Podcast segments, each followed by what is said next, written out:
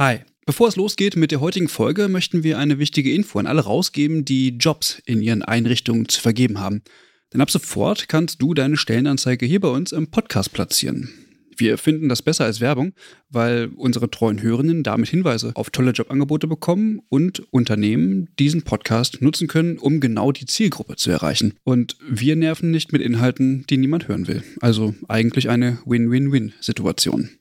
Wenn du also eine Stellenanzeige hast, am besten natürlich für akademisch Pflegende, dann schreib uns eine Mail an hallo@übergabe.de. Übergabe hier mit UE. Wir veröffentlichen dann die Anzeige hier mit den relevanten Infos. Wir freuen uns auf deine Mail und wünschen viel Spaß mit der heutigen Folge.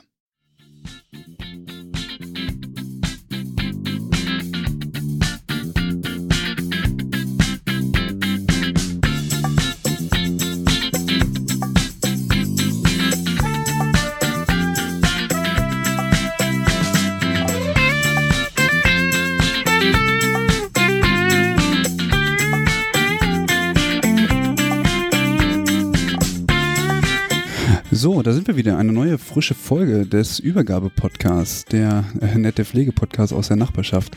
Äh, ich bin äh, Christian Köpke, ich bin äh, Pflegewissenschaftler und wissenschaftlicher Mitarbeiter am Institut für Pflegewissenschaft. Neben mir sitzt Alex. Ja, guten Tag. Hi, auch wieder mit am Start. Genau, ja. Ja, wir haben ein bisschen Schwund heute. Heute sind wir ähm, fast zu zweit. Wir haben noch einen Gast heute bei uns und zwar ist das äh, Professor Dr. Wilfried Schnepp. Hallo. Hi. Hi. Äh, schön, dass äh, Sie heute mit dabei sind. Oder wollen wir du sagen? Wir sagen du wie sonst auch. Dann machen wir, genau, machen wir es äh, beim Du. Genau. genau. Ähm, bevor wir ins Thema einsteigen, mh, kurz was ähm, Aktuelles. Und zwar ähm, gibt es ja jetzt das DVG, genau, das digitale Versorgungsgesetz ohne S in der Mitte. Ich habe neulich erst erfahren, dass, dass das Fugen-S heißt. Fugen-S? Fugen-S, ja. Auch keine Ahnung von, aber gut. Digitale Versorgungsgesetz. Und äh, aktuell geht durch die Medien so ein kleiner Aufschrei, weil da nämlich ein Passus drin ist, der ähm, es erlaubt, dass die Gesundheitsdaten an die Krankenkassen ähm, weiter äh, geschickt werden Mhm. dürfen. Genau. Und das ist ein kleines Problem, weil äh, es keine Möglichkeit gibt, dort zuzustimmen, beziehungsweise diese Zustimmung zu entziehen. Ah, okay. Genau. Und ähm, zu diesem Zweck ähm, habe ich ein Interview mit Jörg äh, Sausgard geführt. Und da wollen wir mal reinhören, ähm, was er dazu sagt.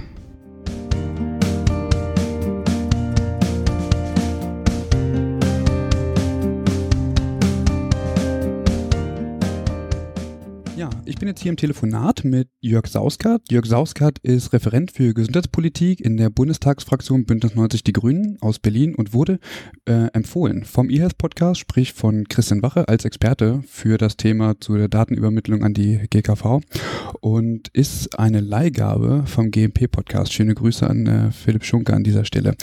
Hallo Herr Sauskart. Hallo. Hallo, ähm, schön, dass Sie die Zeit gefunden haben, dass wir kurz darüber sprechen können. Aktuell ist es ja so, dass eine zentrale Gesundheitsdatenbank in dem digitale Versorgungsgesetz ähm, vorgesehen ist und ähm, dort pseudonymisiert Daten eingetragen werden sollen von ähm, allen Mitgliedern der oder allen Versicherten der 73 Millionen Versicherten.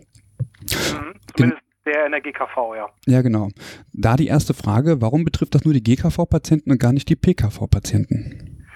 Ja, ich glaube, das hat sozusagen historische Gründe, weil die Datengrundlagen, die jetzt stärker noch für die Forschung genutzt werden sollen, das sind ja Morbi-RSA-Daten. Das heißt, es sind Daten, die ähm, eigentlich dazu genutzt werden sollen, den mobilitätsorientierten Risikostrukturausgleich in der gesetzlichen Krankenversicherung ähm, sozusagen weiterzuentwickeln.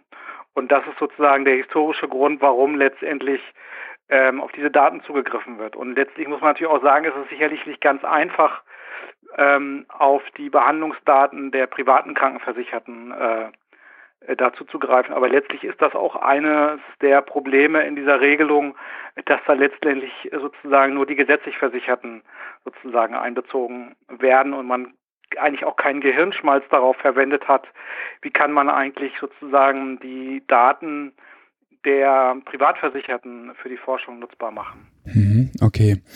Ähm, nun ist es so, dass dabei Personendaten wie Alter, Geschlecht, Informationen zum Versicherungsverhältnis, äh, Leistungsbezug und zum Gesundheitsstatus übermittelt werden sollen. Und so wie ich das verstanden habe, ist es so, dass die Versicherten keine ähm, Opt-out-Möglichkeit haben. Also sprich, sie haben nicht die Möglichkeit zuzustimmen, beziehungsweise ähm, diese Zustimmung zu widerrufen. Ist das richtig? Genau, also das ist natürlich, äh, sage ich mal, äh, ein Punkt, den man mal sozusagen ausführlicher diskutieren muss, warum es eigentlich so ist, dass man da sozusagen überhaupt keine Widerspruchsmöglichkeiten hat. Das ist aber ja nicht so, dass das jetzt ganz Neues entstanden, äh, äh also jetzt sozusagen quasi entstanden ist. Also die Regelung ist ja jetzt auch schon in ihrem Kern schon ähm, sozusagen etliche Jahre alt. Ich glaube 15 Jahre ist sie ja schon alt. Ähm, und es gab ja auch schon sozusagen, als man das quasi angefangen hat, äh, sozusagen überhaupt keine Widerspruchsmöglichkeit. Also das ist ein Punkt, glaube ich, über den man mal diskutieren muss. Es gibt Gründe, die für so eine Widerspruchsmöglichkeit ähm, sprechen. Es gibt aber auch Gründe, die dagegen sprechen, weil man natürlich dann es mit Daten zu tun hätte, die nicht mehr ähm, also vollständig sind. So insofern müsste man das gegeneinander abwägen, ähm, ob man hier sozusagen die Widerspruchsmöglichkeit ähm, schafft oder nicht. Aber hätte man, oder wäre es nicht ganz gut, wenn man dann vielleicht so ein paar Daten hat als ähm, gar keine Daten? Weil aktuell ist es ja so, dass die Daten scheinbar ja nicht ausreichend sind für die GKV. Naja, sagen wir mal so, das, was jetzt sozusagen mit diesem Gesetz eigentlich neu geschaffen wurde, ist, dass man eine veränderte Struktur gebaut hat. Die Daten an sich wurden nur leicht verändert. Also das sind im Wesentlichen dieselben Daten. Was dazugekommen sind, sind halt äh, sozusagen bestimmte Behandlungsziffern ähm, sozusagen aus dem niedergelassenen Bereich. Ähm, und das sind sozusagen nochmal äh, sozusagen Details aus dem Krankenhausbereich. Aber im Kern sind diese Daten ja längst da. Mhm. Und insofern ähm, muss man sagen, dass da jetzt nichts Wesentliches außer der Struktur verändert wurde. Mhm, okay. Ähm, wo liegt denn jetzt das eigentliche Problem? Weil das, der Gesetzesentwurf, der ist ja eigentlich schon länger bekannt und jetzt seit kurzem ist es quasi ja erst hochgekocht. Hat man das vorher nicht gesehen oder stand das bislang nicht drin? Wie, wie kommt es jetzt eigentlich ähm, zu dieser, ich sag mal, Hysterie? Ja, also das ist ja so, dass sozusagen mit dem Abschluss des Gesetzes in der letzten Woche diese, diese quasi umstrittene Regelung, um die es eigentlich ging, jetzt nochmal geändert wurde. Es ging im Kern darum, dass die Daten von den gesetzlichen Kranken, also von den, von den äh, ähm, sozusagen Einzelkassen wie AOK oder Barmer oder BKK, irgendwas, dass die quasi unpseudonymisiert an den Spitzenverband der gesetzlichen Krankenver Krankenversicherung äh, sozusagen übermittelt werden sollten. Ja. Das stand im Entwurf drin. Das ist uns eigentlich in dieser Tragweite erst in der Anhörung klar geworden, wahrscheinlich allen anderen auch. Ähm, aber da es ja in der Öffentlichkeit und auch bei uns relativ stark darum ging, Apps auf Rezept und so weiter, ist das, glaube ich, noch nicht so stark sozusagen quasi in den Fokus gerückt worden. Aber es war auf jeden Fall so, dass, dass es in der Anhörung schon quasi eine Rolle spielte. Und wir hatten eigentlich gehofft, dass das sozusagen im Zuge von Änderungsanträgen dann sich änderte. Also dass zum Beispiel sozusagen Union und SPD das dann sozusagen im Zuge von Änderungsanträgen ändern unsere Hoffnung. Aber als wir dann die Entwürfe gesehen haben für diese Änderungsanträge, da haben wir ja gedacht, okay, das ist jetzt so, dass dann sozusagen offensichtlich gar keine Änderung mehr quasi an dieser Stelle sozusagen dort vorgesehen ist und haben dann entsprechend sozusagen Alarm geschlagen. Aber wie gesagt, man muss sagen, dass danach, nachdem wir dann in der Öffentlichkeit ja sozusagen die, diese zum Teil, muss man auch zugeben, sehr hysterischen Berichte hatten, ähm, gab es ja dann nochmal sozusagen eine Änderung, dass man also an dieser Stelle sozusagen dann äh, sozusagen quasi das äh, also so hat, dass jetzt wieder Daten sozusagen im Pseudonym in, in sozusagen pseudonymisierter Form übermittelt werden. Mhm. Jetzt ist das Thema Datenschutz ja gerade in Deutschland scheinbar ein sehr sensibles Thema und gerade jetzt auch in Bezug auf die Gesundheitsdaten. Ähm, ich frage mich nur allerdings, ob es solche, also jetzt sind ja quasi die, die Sicherheitsprobleme häufig immer ein Thema und ich frage mich, äh, sind bisher nicht auch schon Sicherheitsprobleme vorhanden gewesen? Wenn ich mh, hm, darüber nachdenke, dass beispielsweise Arztpraxen vielleicht Datenschutz auch nicht unbedingt an erster Stelle haben und die Daten vom Patienten grundsätzlich eigentlich nie sicher gewesen sind. Ähm, spielt das jetzt hier auch eine Rolle oder ist das eher zweitrangig? Nee, das ist natürlich so, wenn man so einen so äh, sozusagen, wenn auch nur für kurze Zeit existierenden Datenpool bei der gesetzlichen Krankenversicherung schafft. Das ist ja so, dass die Daten sozusagen von der gesetzlichen Krankenversicherung dann quasi übermittelt werden an dieses Forschungsdatenzentrum und quasi Bei der gesetzlichen Krankenversicherung, da existieren die Daten ja nur zu einem kurzen Zeitpunkt. Trotzdem muss man natürlich gucken, äh, dass man sozusagen die Risiken da sozusagen jetzt möglichst ähm, äh, so klein hält. Also dass jetzt da nicht sozusagen Daten sind, also jetzt also irgendwelche Klardaten sind, die, wenn sich da wirklich mal einer reinhacken sollte, äh, so quasi die, die 73 Millionen also Leute in der GKV praktisch nackt machen. Das geht natürlich nicht. Insofern ist es schon sinnvoll, dass man da sozusagen auf die Pseudonymisierung achten muss. Auf der anderen Seite ist es natürlich so, dass diese Erzählung, die ja auch durch Spahn und so weiter häufiger mal kommt, ähm, dass der Datenschutz letztendlich dafür sozusagen verantwortlich wäre, dass wir nicht, nicht so fortkommen jetzt im Bereich der Digitalisierung. Die ist aus meiner Sicht falsch und da muss man auch sozusagen gegenhalten an der Stelle. Nur auf der anderen Seite, wenn jetzt da keine Daten übermittelt werden würden, ähm, dann haben Forschungsunternehmen ja schon eher Probleme, dass sie eher vielleicht alte Daten haben oder keine vollständigen Daten, die sie eventuell für ihre Forschung brauchen. Ähm, wäre Deutschland dann damit nicht tatsächlich im internationalen Vergleich auch ein bisschen abgehängt? Ja, na klar, das ist natürlich so. Das war ja auch der Grund, warum jetzt diese, diese, diese Regelung überhaupt gemacht wurde, weil ja in der Vergangenheit es so war, dass ähm, ähm, die Zahl derjenigen, die auf diese Daten zugegriffen haben, äh, sehr gering war. Also das heißt, dass sie nicht wirklich nutzbar waren, weil das zum Teil ja Daten waren, die vier Jahre alt gewesen sind. Und die sind ja jetzt äh, selbst mit dieser neuen Regelung nicht super aktuell, sondern sind sozusagen im Schnitt eins bis zwei Jahre alt, wenn die dann endlich mal in der Forschung ange, also äh, sozusagen ankommen. Also insofern ist, ist es schon sozusagen sinnvoll, dass man darüber nachdenkt, wie man Gesundheitsdaten für die Forschung äh, sozusagen schneller und einfacher sozusagen nutzbar macht. Das ist schon, glaube ich, eine sehr wichtige Frage auch, weil ja auch sozusagen, sage ich mal, wenn ich das ganze Thema jetzt äh, Versorgungsforschung und so weiter nehme, mhm das lebt ja davon, dass man sozusagen vernünftige Daten hat. Ja, und das ist in anderen Ländern etwas anderes. Aber ich glaube, das hängt weniger damit zusammen, dass jetzt der sozusagen Datenschutz derjenige wäre, die da, der da sozusagen so davor steht, sondern es geht natürlich auch um Macht. Weil also Daten äh, sozusagen sagen viel aus über, über die Frage, wie gut ist, ist sozusagen jetzt ein bestimmtes Angebot, welche Qualität hat sozusagen äh, äh, sozusagen jetzt haben, haben sozusagen Angebote. Und insofern ähm, war es halt so, dass man sozusagen schon in der Vergangenheit auch immer sozusagen da, sozusagen da geguckt hat, dass die Daten möglichst nicht so breit äh, sozusagen zur Verfügung stehen. Insofern ist es aus meiner Sicht schon sozusagen Fortschritt, dass jetzt sozusagen die Daten ähm, also schneller zur Verfügung stehen. Mhm. Ähm, welchen oder welche Alternativen könnte es dann geben, trotzdem zu einer besseren Datenlage zu kommen, aber gleichzeitig den Datenschutz entsprechend einzuhalten, ohne dass es dort Bedenken gibt? Ähm, äh, also die, die Regelung, wie, wie sie jetzt im Grunde genommen ist, ist aus unserer Sicht schon, schon sinnvoll. Was man nochmal diskutieren müsste, ist tatsächlich, ob es sinnvoll ist, so eine sozusagen, sozusagen so eine sehr zentralen Strukturen aufzubauen. Ähm, das ist so, dass ich jetzt nicht der super Experte dafür bin, aber es ist sozusagen, das ist so, dass es sozusagen darüber auch eine Diskussion gibt, ob es wirklich äh, äh, sinnvoll ist, das sozusagen so aufzubauen, weil man natürlich überhaupt nichts weiß über die Qualität der Daten. Mhm. Also das ist zwar so, dass man sagt, okay, die Daten sind scheinbar alle gleich, aber es ist natürlich so, dass die einen das so machen, die anderen machen das so und insofern ist man natürlich die Frage, ob es nicht äh, sozusagen sinnvoller ist, die äh, die sozusagen Daten dann doch quasi an den an den Stellen zu lassen, wo sie sind um sozusagen besser Auskunft geben zu können darüber, ob diese Zent äh, also jetzt sozusagen, ob die Qualität der Daten eigentlich ähm, so, äh, so gut ist. Mhm.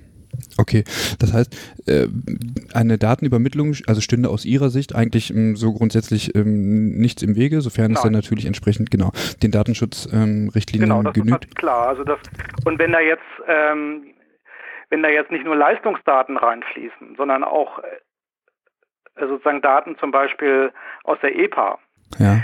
Dann stellt sich natürlich nochmal die Frage, dann wäre wirklich sozusagen der sozusagen Zeitpunkt, wo man sagen muss, da brauchen wir sozusagen jetzt richtig äh, so jetzt so Widerspruchsmöglichkeiten. Also dann ist es so, dass man sagen muss, die Leute müssen aktiv zustimmen oder aktiv äh, sozusagen jetzt äh, dort äh, quasi widersprechen, wenn sie nicht wollen, dass diese Daten äh, jetzt sozusagen quasi im Bereich der Forschung genutzt werden. Aber das ist ja so, dass wir im Moment nur so Leistungsdaten da drin haben. Ja. Mm, ich habe mich die ganze Zeit auch gefragt, ob es nicht vielleicht auch privatwirtschaftliche äh, Interessen an dieser Datenübermittlung gibt, weil mit immer wieder auch äh, Kommentare äh, gehört hat von Unternehmen, die das eigentlich ganz gut finden. Das kann ich mir auch sehr gut vorstellen. Nun ist aber in dem Gesetzesentwurf nicht vorgesehen, dass diese Daten tatsächlich auch in Unternehmen ausgespielt werden können. Ähm, Warum? Also äh, scheinbar ist aber zu befürchten, dass diese Daten irgendwie an Unternehmen geraten können, dass die beispielsweise Gesundheitsangebote besser machen können. Ähm, ist die Sorge berechtigt? Naja, also die, die, die ähm, sozusagen die Anzahl derjenigen oder die, die der also Kreis derjenigen, der diese Daten bekommen soll, der ist ja erstmal sozusagen abschließend quasi im Gesetz benannt. Ja. Und wenn man das ändern will, dann müsste man quasi sozusagen im Gesetz etwas ändern. Das ist natürlich sozusagen so, dass man dann in der Gesellschaft auch nochmal darüber diskutieren kann, ob man das wirklich will. Ähm, es ist natürlich aber nicht so, dass diese Daten jetzt nicht an die Forscher, äh, Quatsch, dass die jetzt nicht sozusagen jetzt an Unternehmen kämen, weil wenn jetzt ein Unternehmen zusammen mit irgendeiner Hochschule da sozusagen jetzt irgendwie forscht oder sowas, dann werden diese Daten natürlich auch zu dem Forschungszweck natürlich dann auch an, an sozusagen Unternehmen kommen oder beziehungsweise der Output aus diesen Daten, der ist dann auch sozusagen ähm, für diese äh, sozusagen jetzt Unternehmen dann auch mhm. darstellbar. Mhm. Ob das jetzt immer schlecht ist, das glaube ich nicht. Also wenn man damit Arzneimittel sozusagen jetzt besser machen kann, dann spricht das ja nicht dafür. Also ich glaube nur, dass man sozusagen dann eine gesellschaftliche sozusagen Auseinandersetzung darüber führen muss, ob man das sozusagen völlig äh, sozusagen ohne jegliche Rahmenbedingungen macht. Ja? Mhm. Also ob man dann zum Beispiel die Daten gibt an irgendein ähm, sozusagen Unternehmen aus den USA, äh, dass dann diese, diese äh, dass dann sozusagen diese, diese Daten dann einfach nimmt und die Wertschöpfung in den USA stattfindet zum Beispiel. Ja? ja. Das ist natürlich sozusagen ähm, quasi eine Auseinandersetzung, die, die, die dann sozusagen zu führen wäre. Ja. Okay. Ich habe mich auch gefragt, mm, jetzt wenn die Daten bei den Kassen liegen und die ja durchaus auch angehalten sind, einen Wettbewerb zu führen, ob diese Daten dann nicht dort tatsächlich auch missbraucht werden können, weil sie ja jetzt plötzlich Daten über, also Gesundheitsdaten haben, die relativ tiefgründig sind, um auf ihre Versicherten Druck auszuüben, im Sinne von, naja, also, ähm, also sich sozusagen einen anderen Kreis von Versicherten zusammenstricken und vielleicht andere aus der Versicherung ausschließen können oder ähm, Hürden benennen können. Ähm, was die Aufnahme betrifft, wäre das auch eine Gefahr, die sich dann dadurch ergeben würde? Das glaube ich jetzt nicht. Das ist, das, das ist, also, also das ist ja jetzt nicht so, dass quasi dass diese, diese, diese jetzt sozusagen Daten, jetzt nehmen wir mal an, die jetzt sozusagen jetzt in der Barmer oder sonst wo sind, die jetzt, dass die jetzt sozusagen streng geheim sind jetzt und dass die, die also jetzt sozusagen neue Daten da kriegen. Also die Daten, die sie sozusagen quasi übermitteln an andere zum Zwecke der Forschung, mhm. die haben sie ja selber schon. Okay. Und sie können natürlich also heute schon sich Strategien überlegen, wie sie sozusagen ihre, ihre sozusagen Risikostruktur oder sowas sozusagen dort sozusagen anders stricken und so weiter. Also das sehe ich jetzt nicht sozusagen so als große Gefahr. Mhm, okay. Mm, dann war es das von meiner Seite im ja. Grunde genommen. Vielen Dank, Herr Sauskert.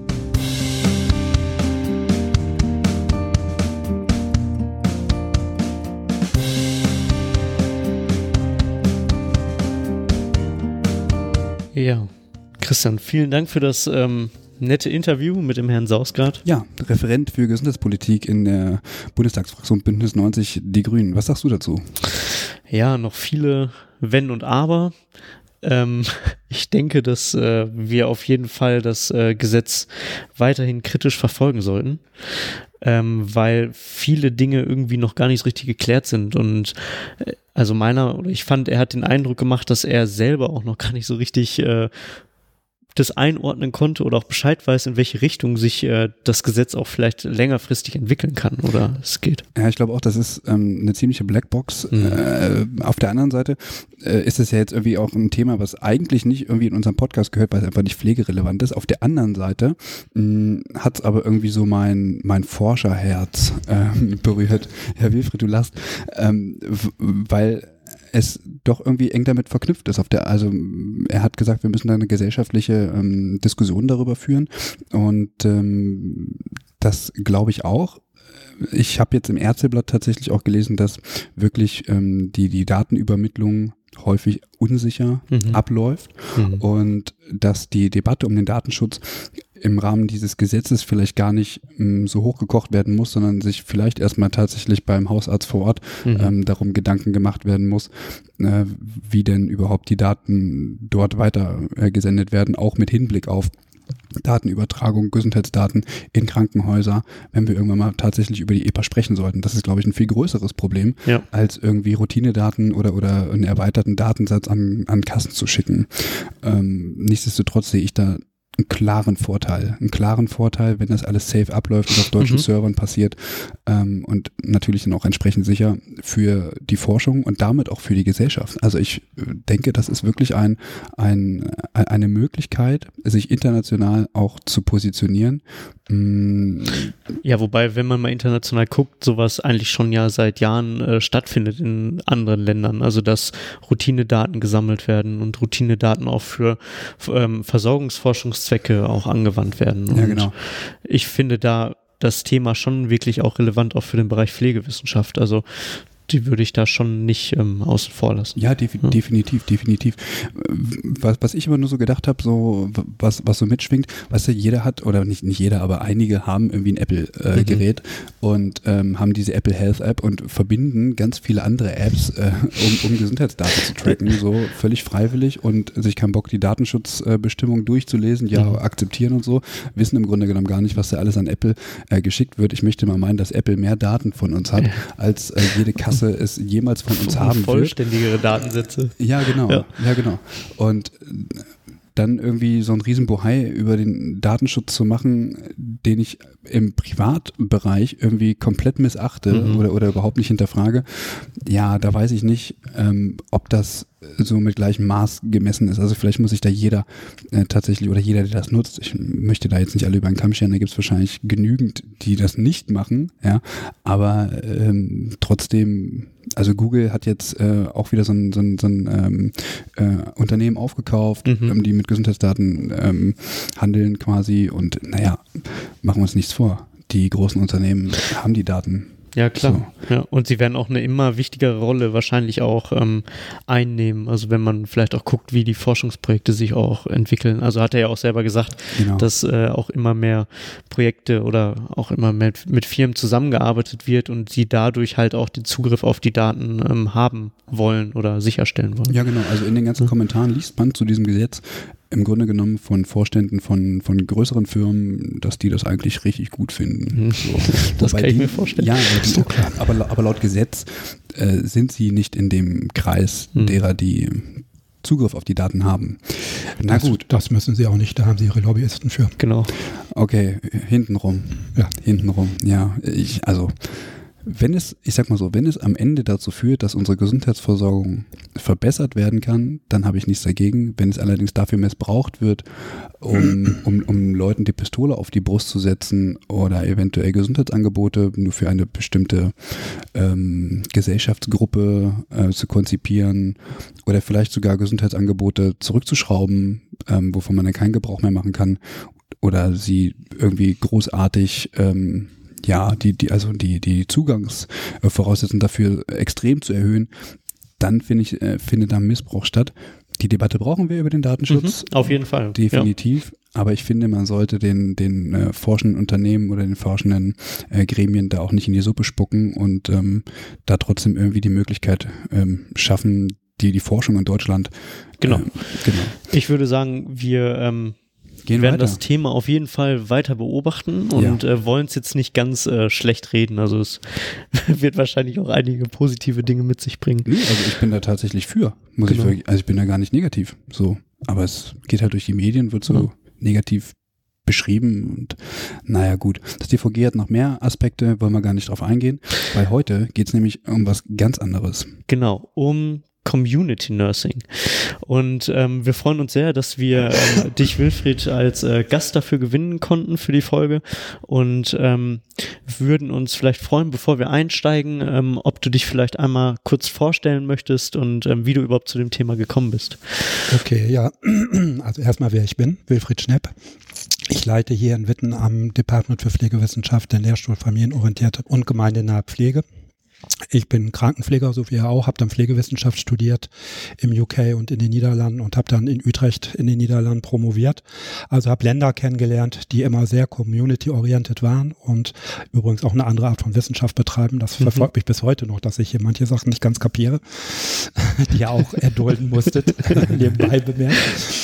Und äh, ja, tatsächlich, was mich interessiert, ist die Frage, wie Menschen grundsätzlich auf ihre, Gesundheits auf ihre Gesundheitsbedürfnisse reagieren, wie sie auf Gesundheitsprobleme reagieren und was eigentlich getan werden muss, dass man ihnen ganz primär helfen kann. Und das ist das Stichwort, es geht um primäre Gesundheitsversorgung bei dem Ganzen. Also Community Health Nursing Health ist ganz wichtig mhm. äh, dazwischen. Das ist nicht die Gemeindepflege, die jetzt ein bisschen hochgepusht wurde. Mhm. Also das ist was anderes. Die Gemeindepflege wird es auch weitergeben, in Anführungsstrichen. Es ist auch nicht Homecare. Es gibt ja, äh, Gemeinde gibt es ja gar nicht mehr, es gibt ja nur noch Homecare. Mhm. Die wird es auch weitergeben, sondern das ist der Beitrag, den vielleicht die Pflege leisten kann zur Sicherstellung der äh, primären Gesundheitsversorgung. Gut, wir haben uns am Lehrstuhl ja, seitdem ich den seit 2001 leite, immer, immer mit der Frage beschafft, beschäftigt, was sind eigentlich die, äh, die Bedürfnisse von Familien bei Krankheitserleben, Krankheitsbewältigung. Und haben dann sehr lange mit dem DBFK zusammen, mhm. auch seit 2001, versucht, Family Health Nursing in Deutschland umzusetzen, haben das auf curricularer Ebene sicher gut geschafft, haben das vor allen Dingen auf wissenschaftlicher mhm. Ebene geschafft. Wir haben Family, das große Projekt mit vielen, vielen Doktoranden und Postdocs gehabt, die sich äh, ausführlich mit Fragen der familienorientierten Pflege beschäftigen konnten. Aber wir haben es nicht in die Versorgungs Praxis bekommen. Das ging nicht, weil keiner bereit war, die Kosten zu übernehmen. Mhm. Und dann hat irgendwann der DBFK entschieden oder uns immer mitgeteilt, dass wieder ein Ausbildungsträger abgesprungen ist und wieder einer. Und dann siehe da, dann kam auf einmal die Robert Bosch Stiftung um die Ecke und hielt ein neues Schild hoch, Community Health Nursing. Und das entspricht natürlich dem Bestreben der Robert Bosch Stiftung, die ja wirklich, finde ich, ein Pulsmacher oder ein Schrittmacher ist in der Weiterentwicklung pflegerischer Versorgung in Deutschland. Das sind ja längst nicht die Ministerien, die mhm. verstrickt sind mit Lobbyismus und mit Parteipolitik politischen äh, Querelen. Das sind ja tatsächlich Leute von außen, die noch visionär sind und die sich fragen, na, wie kann man den Menschen helfen, wenn wir wissen, chronisch Kranke, wie müssen die versorgt sein? Mhm. Wenn wir wissen, unsere Akutkrankenhäuser haben sich nicht mitentwickelt, die kann, äh, sind immer noch akut, aber wissen überhaupt nicht, welchen Beitrag sie bei chronischer Krankheit zu leisten haben. Oder wenn wir sehen, was wird aus den Familien, wenn die 20 Jahre lang jemand zu Hause gepflegt haben. So, das sind eben äh, Schrittmacher, die von außen Anstöße gegeben haben. Und das fand ich hochinteressant, äh, weil es dann, der Lehrstuhl, den ich leite, heißt mhm. ja gemeindeorientiert. Äh, das haben wir immer mitverfolgt, dass wir da das Ganze äh, nur von der anderen Seite der Medaille uns betrachtet haben. Also nicht mehr die Familie im Fokus hatten, sondern der Ort, an dem sie leben. Also genau die Aus Ausgangsfrage, die ich immer hatte. Was brauchen Menschen, um dort, wo sie leben, mit ihren Gesundheitsproblemen gut zurechtzukommen? Das ist die ganz grundsätzliche Frage. Und an wen können sie sich wenden? In Deutschland können sie sich nicht an Pflegepersonen wenden. Die sind nicht vorgesehen. Nach WHO sind sie auch keine Gesundheitsressource damit. Mhm. So in vielen anderen Ländern, die mich sehr geprägt haben, ist das normal, dass ich im UK zu meiner Nurse gehe, wenn ich ins Health Center gehe. Mhm. Oder in Finnland gehe ich auch zu meiner Nurse, wenn ich ins Health Center gehe. Mhm. Und die macht macht das erste Screening und fragt sich, na, was hast du denn? Und wenn sie meint, sie kann das bearbeiten, dann macht sie es und wenn nicht, dann leitet sie mich weiter an den Hausarzt. Ähm, woran liegt denn das, dass das in Deutschland nicht, also die Strukturen vielleicht nicht so sind wie im Ausland? Also ist es eh geschichtlich irgendwie bedingt oder? Ja, es ist geschichtlich mitbedingt. Mhm. Äh, vor allen Dingen, also ich habe ja euren Podcast mir angehört mit Herrn Spahn mhm. und der schillert es ja auch durch, wenn er da von Grundpflege spricht. Also das ist ja ein Begriff, der nur in Deutschland geführt wird. Mhm. Andere Länder kennen ihn ja gar nicht. Mhm. Grundpflege gibt es ja übrigens nicht mehr in Krankenhäusern. Vielleicht könnte das Herr Spahn mal mitteilen. Das schaffen die nämlich gar nicht, wenn die einen am Nachmittag sind und zwar im Frühdienst, da wird keiner mehr gewaschen. Die Familie wäscht schon längst in Deutschland. Mhm. Äh, nee, das ist geschichtlich, haben wir keine Tradition der gemeindenahen Versorgung. Die hat es vor dem Krieg wohl mal gegeben mhm. aber damit ist gründlich aufgeräumt worden. Und die Kirchen haben ja lange versucht, auch nach dem Krieg noch so die Gemeindeschwester aufrechtzuerhalten. Ost- und Westdeutschland haben sich da auch unterschiedlich äh, entwickelt. Mhm. Also im Osten gab es das, aber immer in ganz enger Anbindung an den Arzt, der das Sagen hatte. Wenn die jetzt immer so romantisch tun, äh, tun und dann fuhr die Schwester mit dem Moped über Land, ja, die hat auch noch das getan, was der Arzt ihr gesagt hat. ja, aber es gab sie und das war ja auch gut. Und in Deutschland ist das gestorben mit eigentlich mit der, ja, mit dem Sterben der Gemeindepflege, als die Kirchen mhm. sich zurückgezogen zurückgezogen haben, weil sie das nicht mehr, weil es nicht mehr ihre Aufgabe war, weil man ihnen das auch weggenommen hat. Dann bestand ja die Hoffnung, dass man jetzt Sozialstationen gründet. Mhm. Martin Mörs hat da einen schönen Artikel zugeschrieben und das hat nicht funktioniert. Die Sozialstationen haben nie soziale Aufgaben gemacht, sondern waren von Anfang an Homecare, was mhm. sie gemacht hat. Also rein zack, waschen, zack, sauber machen, zack, wieder raus. Mhm. Kleine Insulinspritze. Mhm. Ist das ein deutsches Problem, äh, wegen der Arztzentrierung? Dass wir äh, da nicht so richtig rauskommen? Es hat mit der Arztzentrierung zu tun, wobei ich das immer gar nicht so den Ärzten in die Schuhe schieben möchte, sondern mhm. ich glaube, das hat damit zu tun, dass die Pflege in Deutschland sehr, sehr lange überlegt hat, äh, was sie eigentlich, welchen Beitrag sie leisten kann, wenn es um die Gesundheitsversorgung der Bevölkerung geht. Und äh, erinnere dich mal, dass ganze Generationen damit groß geworden sind mhm. in ihren Ausbildungen, dass sie, ja. dass sie sich Fragen gestellt haben, ob der äh, Lappen beim Waschen rot oder blau sein soll. Ne, da hast du gelernt, ihr doch auch, da hat man gelernt, wie musst du Leute lagern beim Waschen, dies und das. Also sie haben Dinge gelernt, die auch wichtig sein können, aber die sicherlich wenig mit Gesundheitsversorgung zu tun haben. Mhm. Also Gesundheit, Epidemiologie, das mhm. war immer ein Stiefkind in der deutschen Pflegeausbildung. Das ist es sogar in den Studiengängen heute noch.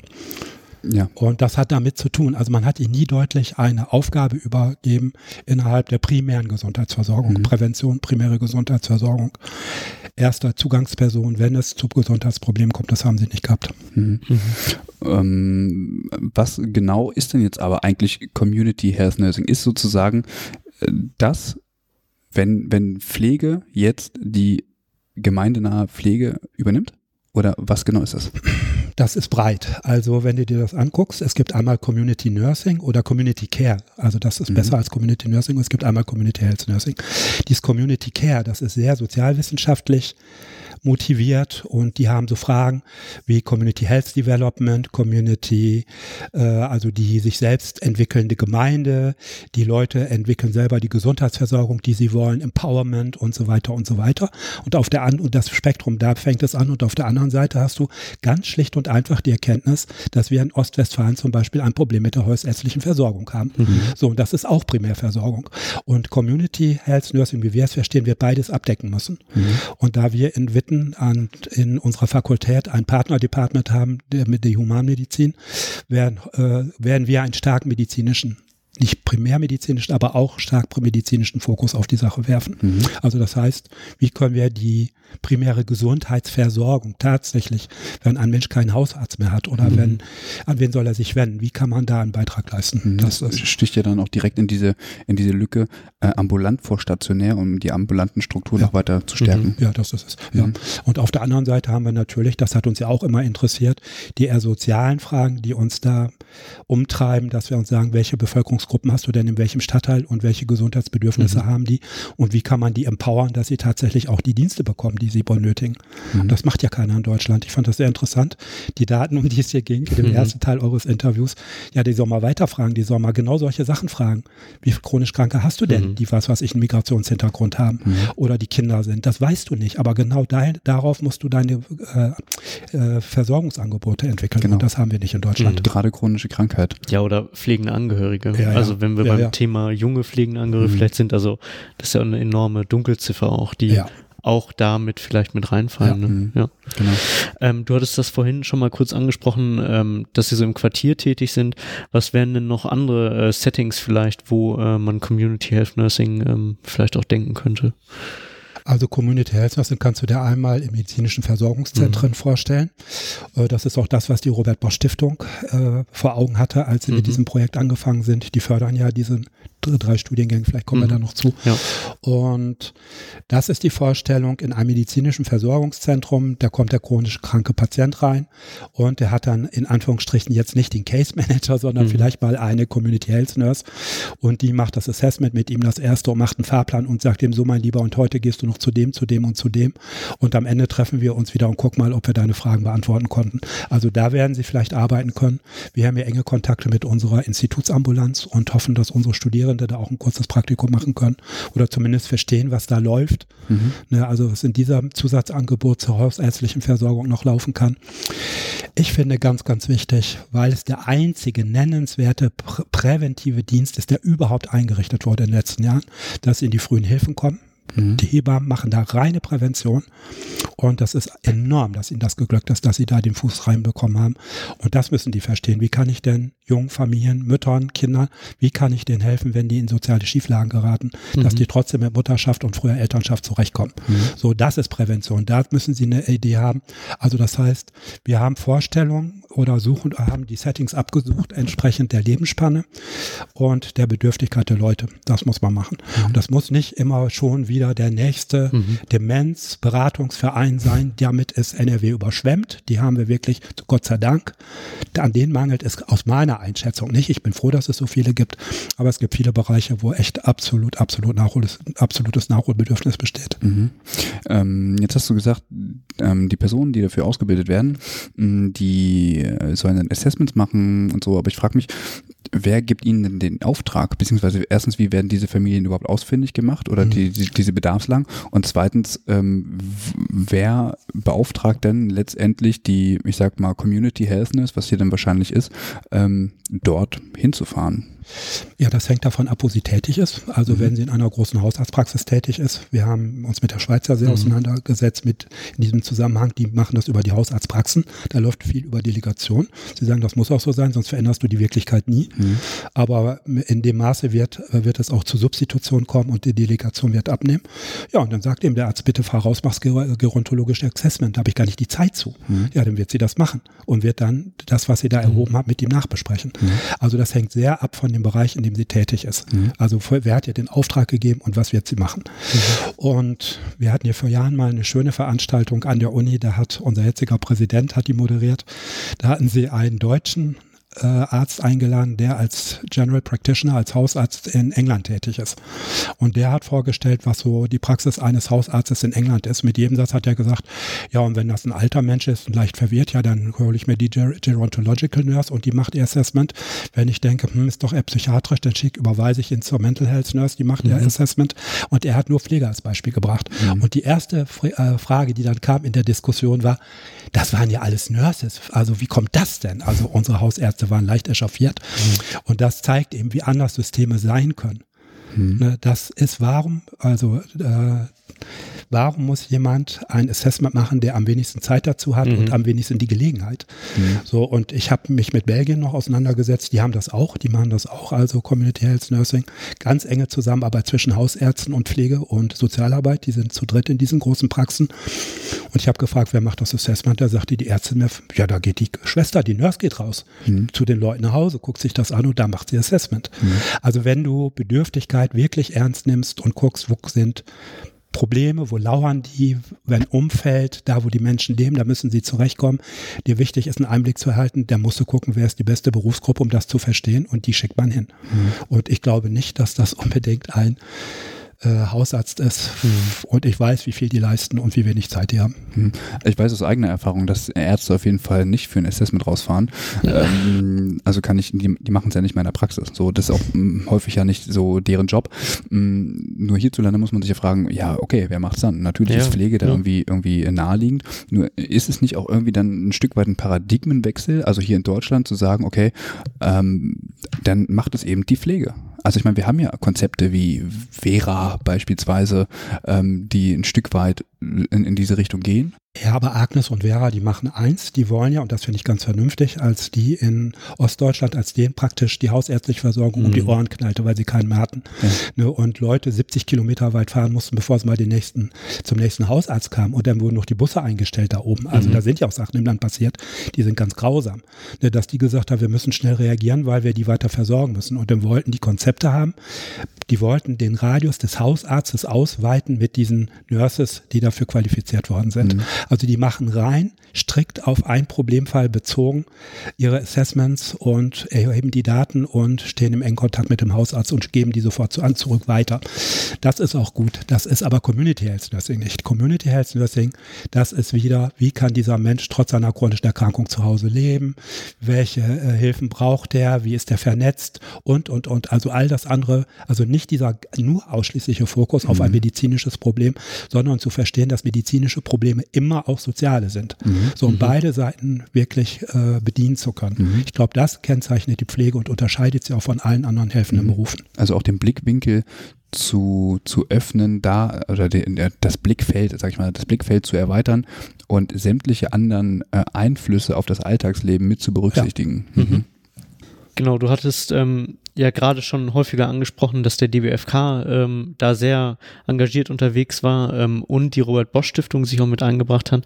Und ähm, wir uns dem Thema eigentlich eher auch widmen, weil ähm, ihr jetzt sozusagen oder die Universität Witten-Herdecke, dann Wallenda und ähm, München, München ähm, ja den Zuschlag bekommen haben, ein ähm, Curriculum für einen Masterstudiengang in dem Bereich zu entwickeln. Ja. Und ähm, mich würde jetzt halt mal gerne interessieren, ähm, wie weit seid ihr da vielleicht schon mit den Entwicklungen? Ähm, Gibt es vielleicht schon konkrete Inhalte? Wir hatten gerade schon, oder du hattest schon einige ähm, Sachen angesprochen. Also wie, ähm, wie gestaltet sich so die curriculare Entwicklung? Also das Curriculum steht, mhm. die Akkreditierungsunterlagen sind vorbereitet. Die sind auch bei der Akkreditierungsagentur und wir warten, dass wir akkreditiert werden und das ist auch der Stand der anderen Hochschulen und wir hoffen nächstes Jahr starten zu können. Aber Frage ist natürlich, ob wir auch die Studierenden bekommen mhm. in der Anzahl, dass sich das rechnet für alle drei Standorte, nicht nur für Witten. Mhm. So, also da sind sie alle am überlegen, wie sie das hinbekommen. Da sind wir gerade in der Diskussion über Stipendienvergaben, mhm. dass da ein weiteres Projekt äh, erfolgt praktisch über den Mittelgeber, dass Stipendien angefragt werden können, was ich sehr sinnvoll finde. Äh, ich denke, dass sich die drei Studiengänge im Kern sehr gleichen, aber mhm. in einzelnen Sachen auch unterscheiden. Das hat zu tun mit der Nähe zu anderen Fachbereichen, die sie mhm. haben oder ihren Schwerpunkten. Ich kann mir vorstellen, dass Fallen da sehr stark weitermacht mit präventiven Hausbesuchen mhm. und diesem ganzen, äh, ganzen Ansatz von Community Empowerment, den sie haben. Äh, ich bin sehr, sehr gespannt, was München machen wird. Ich schätze den Kollegen dort sehr und da habe ich zu wenig Einblick, aber was er, äh, was er vorhat, er war ja sehr bekannt mit Assessments in der Pflege. Das, dazu hat er ja gearbeitet und publiziert. Und wir in Witten haben gesagt, also das, was ich eingangs gesagt habe, nein, es ist einfach, denkt die Lebensspanne, mhm. denkt dir die Gesundheitsprobleme und die großen, die es gibt und frag dich, wo kannst du hier Leuten helfen und wie musst du ihm beistehen. Und das haben wir genommen und daran orientieren wir uns. Und so was ich als Beispiel gebracht habe, mir war sehr wichtig, dass wir ein vernünftiges Modul bekommen mit Gesundheitsprobleme erkennen. Mhm. Und das ist ganz wichtig, weil Pflegerinnen und Pfleger in Deutschland sind schlecht epidemiologisch ausgebildet. Mhm. So, und dass sie da nochmal eine gute Sicht bekommen, was gibt es denn überhaupt für Gesundheitsprobleme? Mhm. Und wie groß sind die denn? Und wer ist denn davon betroffen? Und das nächste ist, dass sie die auch einschätzen können. Mhm. Das heißt, wir haben ein verpflichtendes großes Modul, wo es um die Assessments geht.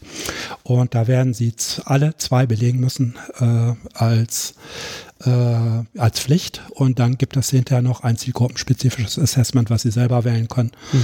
Also, dass Sie, also die Pflichtassessments werden sein, zum Beispiel ein Basisassessment, ein körperliches, das ist was anderes als Puls und Blutdruck. Mhm. Und äh, das ist eben dann ein Family oder Community Health Assessment und mhm. dann hinterher müssen Sie eins auswählen für eine Zielgruppe. Das kann pädiatrisches sein, das kann gerontologisches sein. So, und wenn ich ein Assessment erhoben habe, dann kommt natürlich die nächste Phase. Also wir folgen dem professionellen Prozess Prozess. Mhm. Und dann werden sie die an ihren Interventionen basteln. Mhm. Und da steht ganz, ganz, ganz, ganz, ganz im Mittelpunkt, dass sie dann praktisch das Fallverstehen und das professionelle Handeln auf diesem Gegenstand lernen auszurechnen. Mhm. Mhm. Kannst du vielleicht noch mal kurz ähm, also für unsere Hörer, die vielleicht noch nicht so sehr in dem Thema sind. Und ähm, Hörerinnen. Und Hörerinnen, genau. Ja. Äh, vielleicht einmal kurz erklären, was du mit Assessments meinst oder also was die beinhalten und in welche Richtung ähm, das vielleicht geht. Ich habe vorhin mal gesagt, als wir noch, als so der Übergang war vom ersten Teil zum mhm. zweiten Teil, dass ich gesagt habe, oh, diese Daten sollen die mal auch mit erheben. Da gibt es zwei Assessments, aber keine Daten. Zum Beispiel, wenn ich wissen möchte, welche Bevölkerungsgruppen leben hier im Stadtteil an wie unterscheiden die sich und welche Gesundheitsprobleme haben die? Dazu brauche ich ein Instrument, was mir hilft, diese Daten zu heben. Diese Daten gibt es nicht in Deutschland. Die gibt es nicht. Ich habe früher immer mit Studenten so äh, Projektarbeiten gemacht, habe hier losgeschaut. Habe gesagt, los, geh mal raus, geh mal die Anstraße rauf und runter und ermittel mal. Welche Leute laufen da rum? Welchen Eindruck machen die auf dich, welche Gesundheitsprobleme haben die, wie viele Apotheken gibt es ja, wie viele Hausärzte, das alles als erstes festzustellen. Das wäre ein Assessment, das wäre mhm. das Community Health Assessment. Das nächste wäre Gesundheit und Krankheit wird nicht vom Individuum alleine erlebt, sondern das ist ja unser Standard hier in Witten, dass wir sagen, das betrifft immer alle, die zu dem Individuum gehören, die Familie. Da gibt es Familienassessments, also Instrumente, die uns zeigen, welche Fragen ich stellen muss, um die Bedürftigkeit, aber auch die Ressourcen vor allen Dingen von Familien herauszubekommen. Und die können dann medizinisch sehr spezifisch sein, aber noch hochpflegerelevant, wenn es zum Beispiel die geriatrischen oder die pädiatrischen oder die psychiatrischen sind. Mhm. Und ich glaube auch, dass die Pflege, äh, weil sie hochkommunikative Kompetenzen hat, dass sie geeignet ist, dieses Assessment zu erheben. Mhm. Jetzt äh, hast du äh, gesagt, welche Daten die so erheben müssen. Wäre das nicht aber eigentlich auch irgendwie Aufgabe der Kommune, solche Daten äh, zu erheben? Ja, aber die tun es ja nicht. Und dann fragst du mal nach beim Statistischen Bundesamt und ja. da kriegst du große Augen. Ja. Dann sagen die, sowas gibt es in Deutschland nicht. Du kriegst immer nur mitgeteilt, was es in Deutschland alles nicht gibt. Wem würden diese Daten dann zur Verfügung gestellt werden? Also könnte dann die Kommune sagen, das ist schön, dass ihr das macht, danke, gib mal her. Äh, ich glaube, ich glaube, dass das eher von Gesundheitszentren laufen muss, die mhm. in diesem äh, die in diesem ja, Kiez oder in diesem Stadtteil oder nenn es, wie du es möchtest, äh, vorhanden sind. Das habe ich in Belgien, als ich mich mit dem befasst habe. Das ist so. Da ist ein Gesundheitszentrum, die sind in einem Stadtteil mit einem hohen Anteil an äh, Migrantenbevölkerung. Und es ist ganz klar, dass die ihre Präventionsarbeit daraufhin ausgerichtet haben. Mhm. Die laden die ein, die holen die ins Zentrum, die verbünden sich mit denen und die untersuchen, welche Fragen habt ihr und was können wir für euch tun. Mhm. So, das ist, glaube ich, dann stützt auch das davor, wo gehen die Daten hin. Das bleibt im Zentrum. Mhm. Das geht nicht an jemand anders. Okay.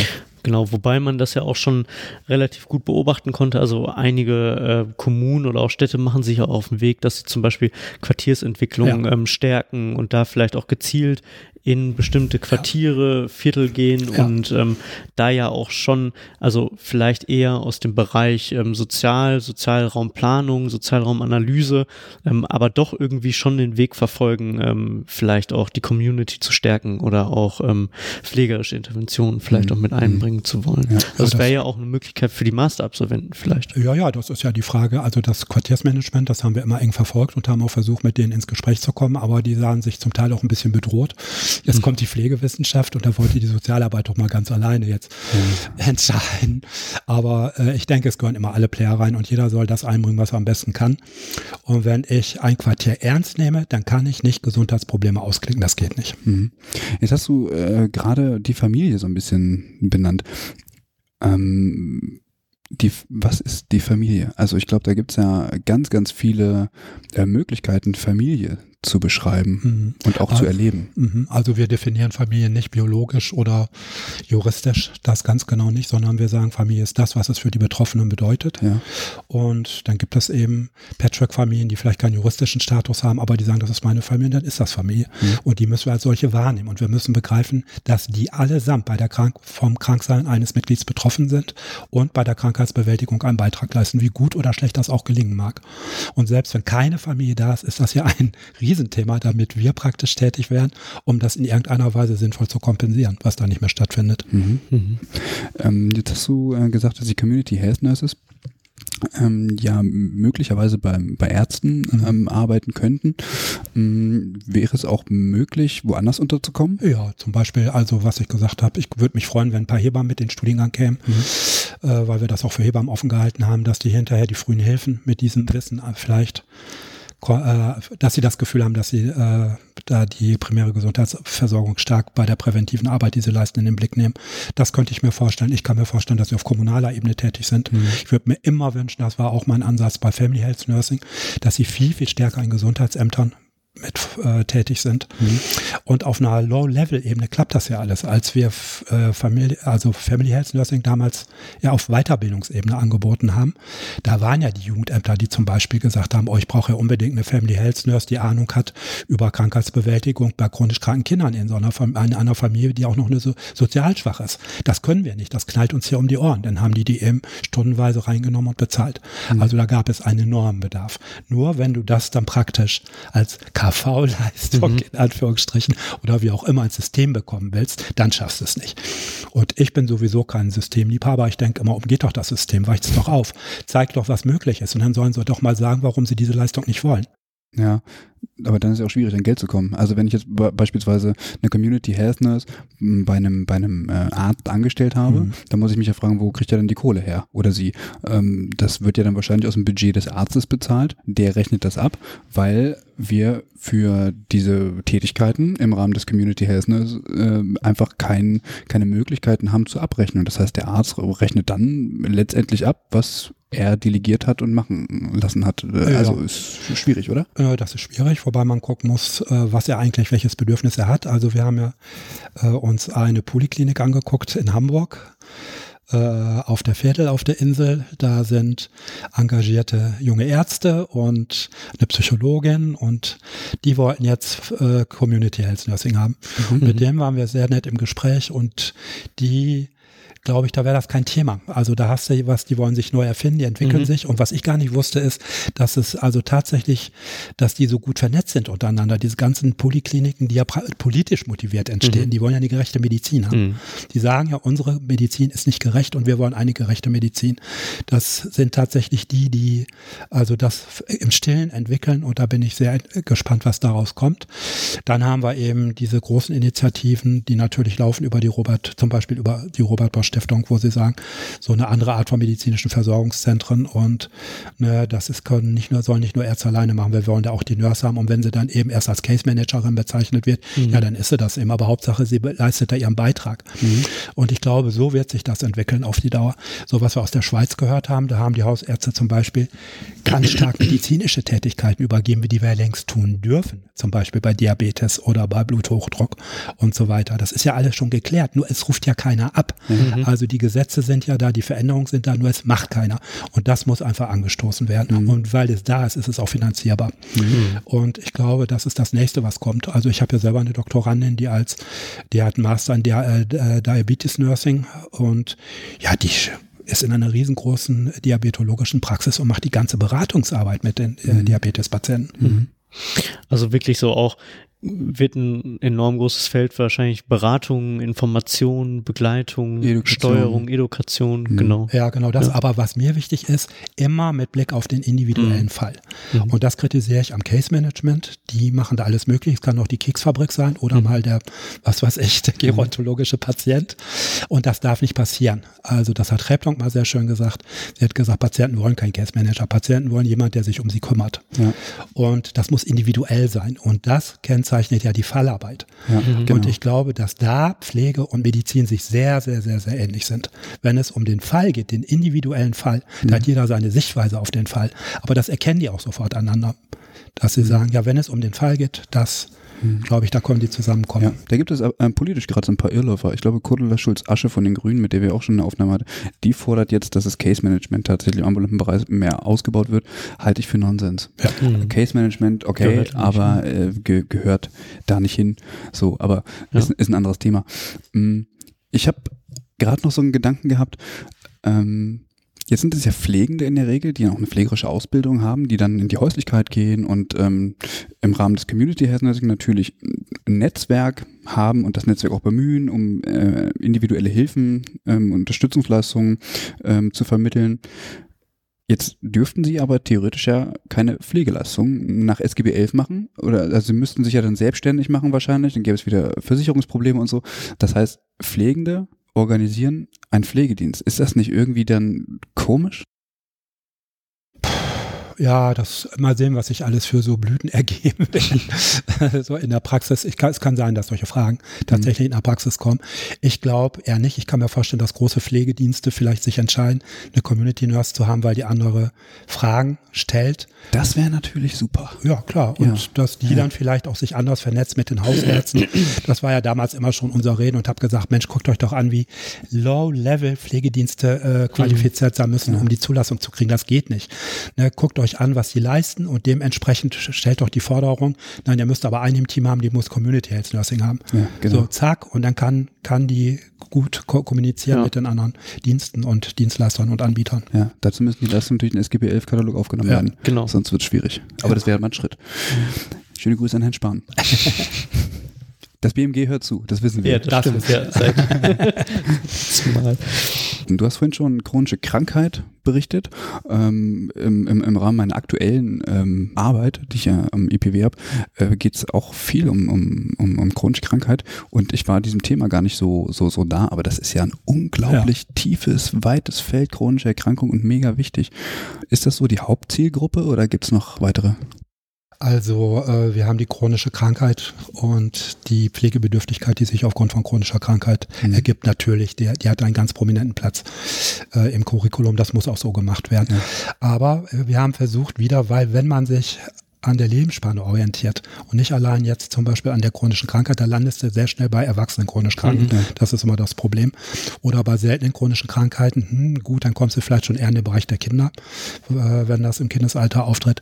Aber wir haben gesagt, nee, guckt euch mal über die Lebensspanne gedacht an, was kann eigentlich unsere Zielgruppe sein? Und eine, die erste Zielgruppe, die mir ganz wichtig ist, ist Mutter und Kind. Mhm. Mutter- und Kindgesundheit, frühe Hilfen.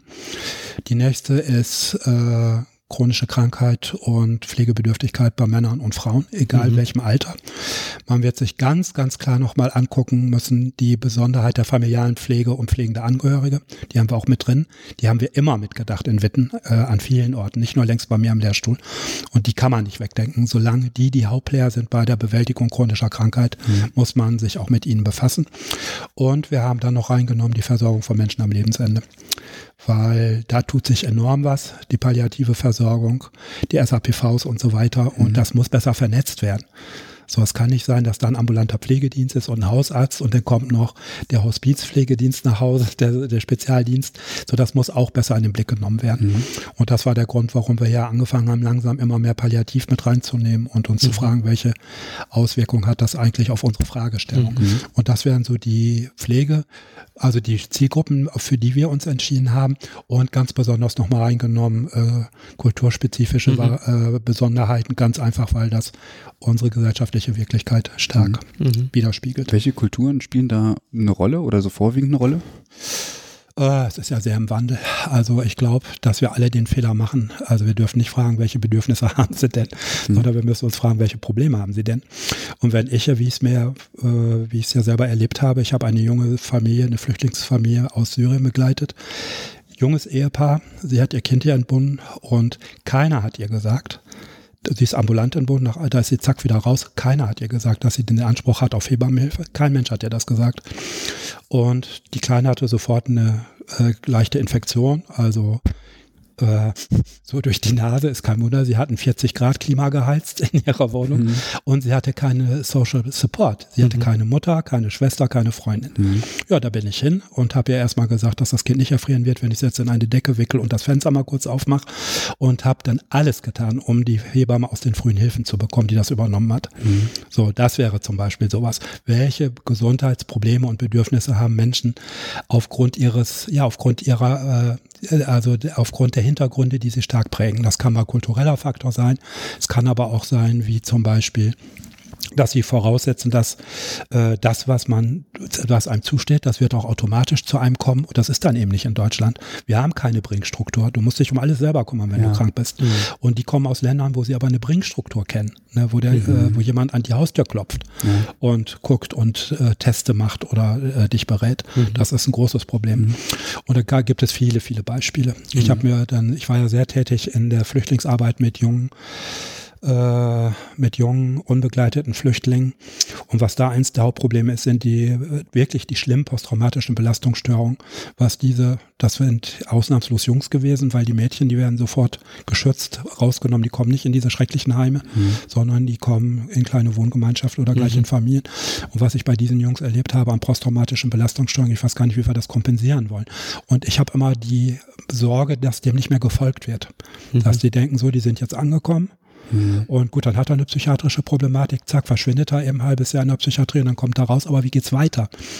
Und wir haben, für die sind überhaupt nicht äh, Kultursinn oder sagen wir mal äh, zielgruppenspezifische Angebote entwickelt worden. Und ich bin auf vielen der Sitzungen gewesen, wo das thematisiert worden ist mit Gesundheitsanbietern, die das allesamt so sehen. Mhm. Die sagen, also die psychiatrischen Versorgungsprobleme, die da auf uns zukommen, die sind gewaltig. Mhm. Und das ist klar, das sind alles Leute, Kinder, die von ihren Eltern getrennt worden sind und die eine Kriegsgeschichte hinter ja. sich haben. Mhm. So, und die kommen jetzt hierher, wie vom Mond gefallen, paff, sind sie in Deutschland.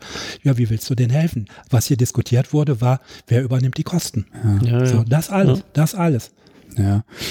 Du hast mehrere Aspekte gerade angesprochen, mhm. äh, also mit dieser Hohl- und Bringschuld wir leben zwar irgendwie so in, in, in dieser Gesellschaft, äh, wo man weiß, okay, ich muss mir die Infos irgendwie holen, aber das, selbst die Deutschen wissen es nicht. Nee, also wenn, nee, ganz ernsthaft, also wenn, wenn, wenn, wenn, wenn wirklich äh, Entlassung aus dem Krankenhaus hast so und das, und das sind Leute, ja, woher soll ich das denn wissen, dass das mhm. gibt so, also wenn mir das keiner sagt so, also selbst, selbst wir Deutsche haben das Problem, dass wir die Informationen nicht adressatengerecht dorthin bekommen, wo sie hin müssen. Und dann sollen das ausländische äh, oder ja, Ausländer und Ausländerinnen wissen, das ist äh, völlig verrückt. Ähm, das ist, ja. Das ist genau der Grund. Und da bringe ich jetzt mal Christel Bienstein mhm. ins Spiel, die ja dieses Department gegründet mhm. hat einst. Und mit der habe ich lange in einem Projekt gearbeitet. Und Christel sagte immer, wir brauchen Kümmerer. Wir brauchen echten Kümmerer. Wir brauchen nicht der Nächste, der Beratung macht. Mhm. Wir brauchen nicht den x Case Manager. Wir brauchen einen Kümmerer. Mhm. Und das heißt wieder, und das, was sie damit meint, das ist das, was ich unter Fall verstehen verstehe, dass wirklich die Information, die dieser Mensch in seiner Situation braucht, auch erhält. Mhm. Das heißt, ich muss die auch antizipieren. Ich muss die auch ihm anbieten Minuten. Mhm. Ne? Und ich kann, muss nicht erwarten, jetzt muss er auch noch selber sich auf den Weg machen, mhm. um an diese Information zu kommen. Das mhm. wird er nicht schaffen. Der ist in einer Gesundheitskrise. So. Mhm. Und das ist doch unsere Aufgabe. Und selbst das erfolgt sehr schlecht. Ja. Weil das Wording kümmere auch. Genau. Das müssen wir nochmal überarbeiten, oder? also auch wenn wir das jetzt verstehen und dass da ganz viel hintersteht an, ja. an, an Wissen und äh, an, an Notwendigkeiten, die man lernen muss, finde ich Kümmerer Dahinter, ja, dahinter steht ja die Kritik. Also ich finde das Wort auch nicht gelungen. Aber dahinter steht, das ist übrigens narrativ, das kam aus den Interviews. Mhm. Wäre doch nur ein Kümmerer da, der mhm. sich um mich kümmern würde. Ja. Das sagen die Patienten, wenn du sie fragst, weil sie haben das Gefühl, dass sich niemand um sie kümmert. Weiß ich aus vielen Interviews selber, ja. Die benennen das so, ja. Deswegen finde ich den Punkt eigentlich gut. Also du hattest es angesprochen, dass Wallen da vielleicht auch ähm, da so den Schwerpunkt auch mit drauf legt. Ja. Also dass gerade äh, vielleicht auch aufsuchende Dienste oder wie jetzt ähm, so, so Informationsdienste ja. für gewisse Gruppen wie Senioren vielleicht auch oder ähm, ich weiß nicht was, vielleicht auch noch andere Gruppen. Also dass sozusagen die Informationen auch an die Gruppen herangetragen werden, dass das auch eine besondere, mhm. besonderen Fokus auch bedarf eigentlich. Ne? Ja. Ähm, ist es nicht als du es gerade erzählt hast mit den, mit den Ausländern und Ausländerinnen, äh, auch sinnvoll, Leute aus diesem Kulturkreis mhm. so einzubinden, dass die ähm, diese Tätigkeit durchführen, weil die ja natürlich über ihre Kultur am besten Bescheid wissen. Ja, da gibt es ja vieles, was da entwickelt worden ist. Also das ist schon, ich weiß, ganz alte Konzepte in den Vereinigten Staaten. Das nannten sie mal Cultural Brokerage, also dass so der kulturelle Brückenschlag gemacht werden sollte und so weiter. Ja, ich finde, oder wir wissen auch aus Untersuchungen, dass äh, wenn die Pflege in der Sozialarbeit tätig ist, zum Beispiel, mhm. wenn es um Sexualität geht, also ähm, ganz stark in der Straßenarbeit, Streetworking, dass die am erfolgreichsten sind, die selber aus diesem Milieu kommen. Mhm. So, das wissen wir, weil sie die Sprache sprechen, weil sie die kulturellen Bedingungen kennen. Und ich wäre froh, wenn wir eine syrische Nurse hätten, die mit uns in dem Projekt mitarbeiten würde und sagen würde, so, okay, also Gesundheits Information für diese Gruppe, das weiß ich, welche Fragen die haben und die kann ich am besten vermitteln. Mhm. Ich denke, äh, da ist ja viel diskutiert worden, was ist kultursensitiv, was ist kulturspezifisch, äh, äh, inwieweit muss das kulturübersteigend sein. Aber ich glaube, man muss mal wahrnehmen, dass diese Menschen, damit fängt es ja an, dass sie vielleicht Probleme haben, die ich so gar nicht im Bildschirm, auf dem Bildschirm gehabt habe. Mhm und mich dann fragen, wie komme ich an die Informationen oder welche Informationen brauchen sie. Mhm. Mhm. Welche Kompetenzen müssen denn diese Personen haben, die Community Health Nursing durchführen? Ähm, die müssen Spaß haben, äh, in der Kommune zu arbeiten. Mhm. Also wer für eigentlich, eigentlich doch lieber auf der Intensivstation wäre, der ist, hat seinen falschen Arbeitsplatz, wenn er der Community arbeitet. Der muss sehr direkt und sehr pragmatisch sein in der Art und Weise, wie er Hilfen äh, zur Verfügung stellt. Und ja, der muss wirklich einen Blick haben, was ist das primäre Gesundheitsproblem bei diesem Menschen oder in dieser Familie und wie kann ich darauf jetzt reagieren. Mhm. Zack, und wem, mit wem kann ich mich verbünden, um das hinzukriegen. Mhm. Mhm. Und sie muss bereit sein, mal mehr soziale Arbeit zu machen oder mal mehr auch medizinische. Mhm. Ja, dann ist sie vielleicht mit dabei, wenn im Freien laufen. Mhm. Ja, äh, oder was auch immer. Aber es ist, sie muss, also sie, ich, wenn sich das durchsetzen wird oder wenn das kommt, und ich hoffe, dass das kommt an vielen Hochschulen, vielleicht ändern die halt mal die Wirklichkeit, dann wird sie andere Aufgaben haben, als sie es im Moment hat. Ja, also ich kann mir das, glaube ich, schon vorstellen. Also weil das gerade in so eine Lücke reingeht, wo vielleicht auch die bestehenden Dienste, also Sozialarbeit, ähm, ich weiß nicht, wen gibt es noch an, an Kommunen, da vielleicht auch an ihre Grenzen auch einfach kommen und da auch nicht weiter wissen und ähm, die Leute dann auch auf sich selbst gestellt sind, also weil sie vielleicht von den Hausärzten, also sie können das Angebot nicht übernehmen, sie können da vielleicht auch keinen Rat leisten, ambulante Pflegedienste auch nicht, also dass es da schon in die Lücke gehen wird. Ja. ja. Mhm. Ähm, was mich nochmal interessieren würde, ähm, welche Rolle würdest du äh, dem Einsatz von Technik da ähm, vielleicht einen Raum geben oder diskutieren? Also wäre das äh, sinnvoll? Oder? Ja, Digitalisierung ist mhm. ein Seminar, was wir mit unter Fallverstehen genommen haben, weil Digitalisierung ist wichtig und das mhm. kommt auf uns zu und die Menschen verändern sich und auch alte Menschen sitzen vorm Internet und hacken darum mhm. und haben ihre Social Connections oder versuchen irgendwie an Informationen zu kommen. Das muss man einfach machen machen. Also man darf da keine Angst vor haben. Das mhm. ist völlig, völlig verkehrt. Völlig ja. verkehrt. Ja. So, man muss einfach gucken, inwieweit sind Apps gut, inwieweit ne, ist das Internet überhaupt gut für Menschen, um an diese Sachen zu kommen. Also ich mache jetzt meine ganzen Krankenhausabrechnungen nur noch über die Apps mit meiner Krankenkasse. Ich, da geht nichts mehr in Papierversion raus. Warum sollte ich noch Briefe schreiben, drucken, mhm. vertüten und losschicken? Das muss man sich mal vorstellen. Das ist ein Klick auf der App. Mhm.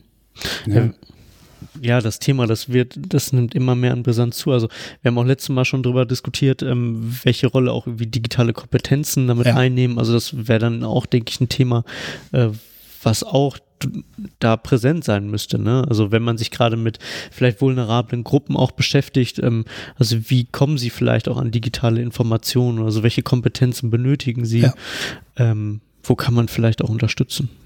Ja, ja also ich glaube, dass Digitalisierung in diesem äh, Fall besonders ähm, eine zentrale Rolle einnimmt, weil ich ja irgendwie in der Lage sein muss, also auch als Community Health Nurse, äh, zu kommunizieren. Ich kann ja nicht zu jedem hinfahren und äh, irgendwie, also ich, ich brauche ja letztendlich Daten, die, wo, wo, wo jeder darauf zugreifen kann letztendlich, äh, um in diesem Netzwerk überhaupt arbeitsfähig zu sein. Von daher glaube ich, dass Digitalisierung schon was Wichtiges ist. Auf der anderen Seite, wenn es jetzt ähm, Angebote, beispielsweise also Apps äh, sein sollen, dann muss man schauen, ist es die richtige Zielgruppe? Also können die das überhaupt nutzen und in welcher Form? Also das hatten wir in der in der Folge äh, mit der mit der Demenz äh, beispielsweise, Demenz und Technologien, als wir mit dem Zwei-Körper-Problem aufgenommen haben, äh, fand ich, ja, es, es dreht sich immer um, also wenn ich jetzt äh, also letztendlich nutzen ja Angehörige letztendlich die diese Anwendungen äh, in aber um um aber eigentlich geht es um den demenzerkrankten Menschen, so, der davon aber eigentlich gar nicht profitiert. Also dann ist die Frage, in, in, in, welche Inhalte muss jetzt endlich eigentlich diese, diese Anwendung haben, dass sie Gewinn bringen für den demenzerkrankten Patienten ist, ja. der aber von Angehörigen benutzt wird. Oder äh, so. Und ich glaube, da brauchen wir also natürlich extrem viel Forschung, so das äh, kommt jetzt. Ohne Digitalisierung wird es nicht mehr gehen, aber ich glaube, so diese ganzen Kommunikationsgeschichten, die sind doch in diesem Fall eigentlich so das Wichtigste, oder? Also würde ich jetzt. Ja, ja. Klar. Da fehlt uns Franziska, die kann jetzt mal. Ja, und, und, und Vernetzung vielleicht auch einfach von Angeboten, ne? Also, dass du vielleicht über Apps einfach ähm, ja. gewisse Versorgungsoptionen auch aufzeigst, also vielleicht auch für bestimmte Gruppen, also auch oder Zielgruppen spezifisch auch. Ne? Ja, also genau, das so ist das. Also es geht immer um Zielgruppenspezifität genau. und ich kann nicht eine App für alle, das wird ja, nicht funktionieren, ja. nein. sondern ich muss gucken, wer ist dann überhaupt App-affin in Anführungsstrichen und äh, in welcher Situation. Also Julia Sönken hat das ja schön in ihrer Doktorarbeit beschrieben. Die hat ja äh, das äh, Elternwerden oder Elternschaft untersucht auf neonatologischen Intensivstationen, wenn ein extrem früh geborenes Kind mhm. zur Welt gebracht wird. Und eine der Sachen ist, dass diese Eltern die Apps nicht mögen, die entwickelt wurden. Weil sie sagen, sitzen sie zu Hause und dann auf einmal ist das Bild weg, mhm. zack, weil das schwarz ist, hat einer einfach die Kamera zu Ende zur Seite geschoben und sie haben Todesangst, weil sie denken, dem Kind ist was passiert. Mhm. Und so das, also was mit diesen Apps auch für Unfug getrieben wird, das mhm. darf nicht passieren. Mhm. Und ich denke auch, man muss sich gut fragen, wann ist die App sinnvoll und welche Information leistet sie denn oder welchen Beitrag leistet sie in welcher Situation mhm. oder kann sie überhaupt leisten. Mhm. Ja. Man hat aber grundsätzlich eigentlich schon das Problem der Schnittstellenproblematik, oder? Wie meinst du das jetzt? Ähm, na, dass ähm, ich eine ähm, zentrale Person habe, die eigentlich ja in, in, in diesem ganzen Tätigkeitsfeld die Möglichkeit haben muss, ähm, das Netzwerk also zu, erstens aufzubauen, und zweitens zugänglich zu machen und auch, ähm, ich sag mal, am, am Laufen halten muss. Also ich habe auf der einen Seite natürlich einen Hausarzt, Hausärztin, Facharzt, Fachärztin. Dann habe ich eventuell einen Sozialarbeiter, eine Sozialarbeiterin. Dann habe ich jemanden vom, vom, ähm, vom Sanitätsdienst, also vom Sanitätshaus als Beispiel. Äh, was, was fällt einem noch ein? Dann habe ich einen ambulanten Pflegedienst. Dann habe ich eventuell jemanden von der Selbsthilfegruppe und so weiter und so fort. Ich meine, das können ja mal 30, 40 Personen sein mhm. äh, für einen Fall letztlich. Hm, wie kriege ich diese Schnittstellen so konzipiert, dass sie erstens nutzbar sind, also dass die Person ähm, auch Nutzen von dem Netzwerk hat, weil so ein Netzwerk bilden kriegt jeder hin, aber das Netzwerk nutzbar machen, das ist immer die, die nächste Hürde. Ja, das stimmt, wobei ich denke, dass viele Leistungen erbringen, die äh, temporär sind oder eher den Charakter von sporadisch haben und dann auch wieder eher an den Rand treten mhm. und die wirst du nicht im Kern haben. Also mhm. nicht, wenn es um mhm. äh, Infoverarbeitung geht oder um Planung, wie soll es hier weitergehen, wenn ich da was, was ich, einen Hilfeplan erstelle, neuen mhm. oder einen Behandlungspfad. Ich glaube, dann sind nicht alle Player mit im Zentrum. Mhm. Und ich denke, und so ist es eigentlich auch, wie ich Arbeiten kennengelernt habe, wenn es effektiv und erfolgreich ist, dass man gut inter professionell zusammenarbeiten muss. Mhm. Das kann nicht nur eine Gruppe für sich beanspruchen. Nee, das ist klar. So, dann ist die Frage, wer, für, wer hat ja das meiste Fallwissen, wer stellt den Fall vor und dann werden alle sich dazu verhalten mhm. und werden dann festlegen, wie sie weitermachen sollen. Und wo ich das erlebt habe, war in Hospizen, die machen das so. Also die Hospize sind da sehr viel weiter als die Krankenhäuser und auch sehr viel weiter als die ambulanten Pflegedienste. Und es ist äh, das, was läuft, das wissen wir aus der Schweiz, wo sie familiale Pflege umsetzen. Also wo sie wirklich die Bedürftigkeit und die Bedürfnisse und die Probleme der Familie ins Zentrum setzen. Da machen sie Fallsupervision und mhm. versuchen, das äh, praktisch aufzubrechen, aufzuschlüsseln, um dahinter zu kommen. Mhm. Wie lange muss man sich denn jetzt eigentlich so eine Begleitung durch eine Community Health Nurse vorstellen? Es kann ja unter Umständen lebenslang sein. Äh, dann kommen wir sehr in den Bereich, das hat Reibdong, der sehr zu chronisch krank gearbeitet hat, gesagt, wir brauchen eine Trajectory Nurse. Da mhm. gab es noch nicht Community Health Nurse den Begriff. Und damit meinte sie, dass wir jemanden haben müssen, der das Trajekt der chronischen Krankheit begleitet. Und solange dieser Patient eben bei diesem Hausarzt ist, dann wird er auch diese Nurse, solange sie dort arbeitet, vielleicht als Trajectory Nurse haben, wenn sie eine CRN dort ist. Wer mhm, weiß. Genau. Äh, an die Hörenden. Ähm, äh, Trajektmodell können wir jetzt nicht erklären, äh, da können wir eine eigene Folge zu machen. Genau. Guckt euch das an, Trajektmodell, äh, Corbin und Strauß und ähm, Phasen chronischer Krankheit. Ja. Genau.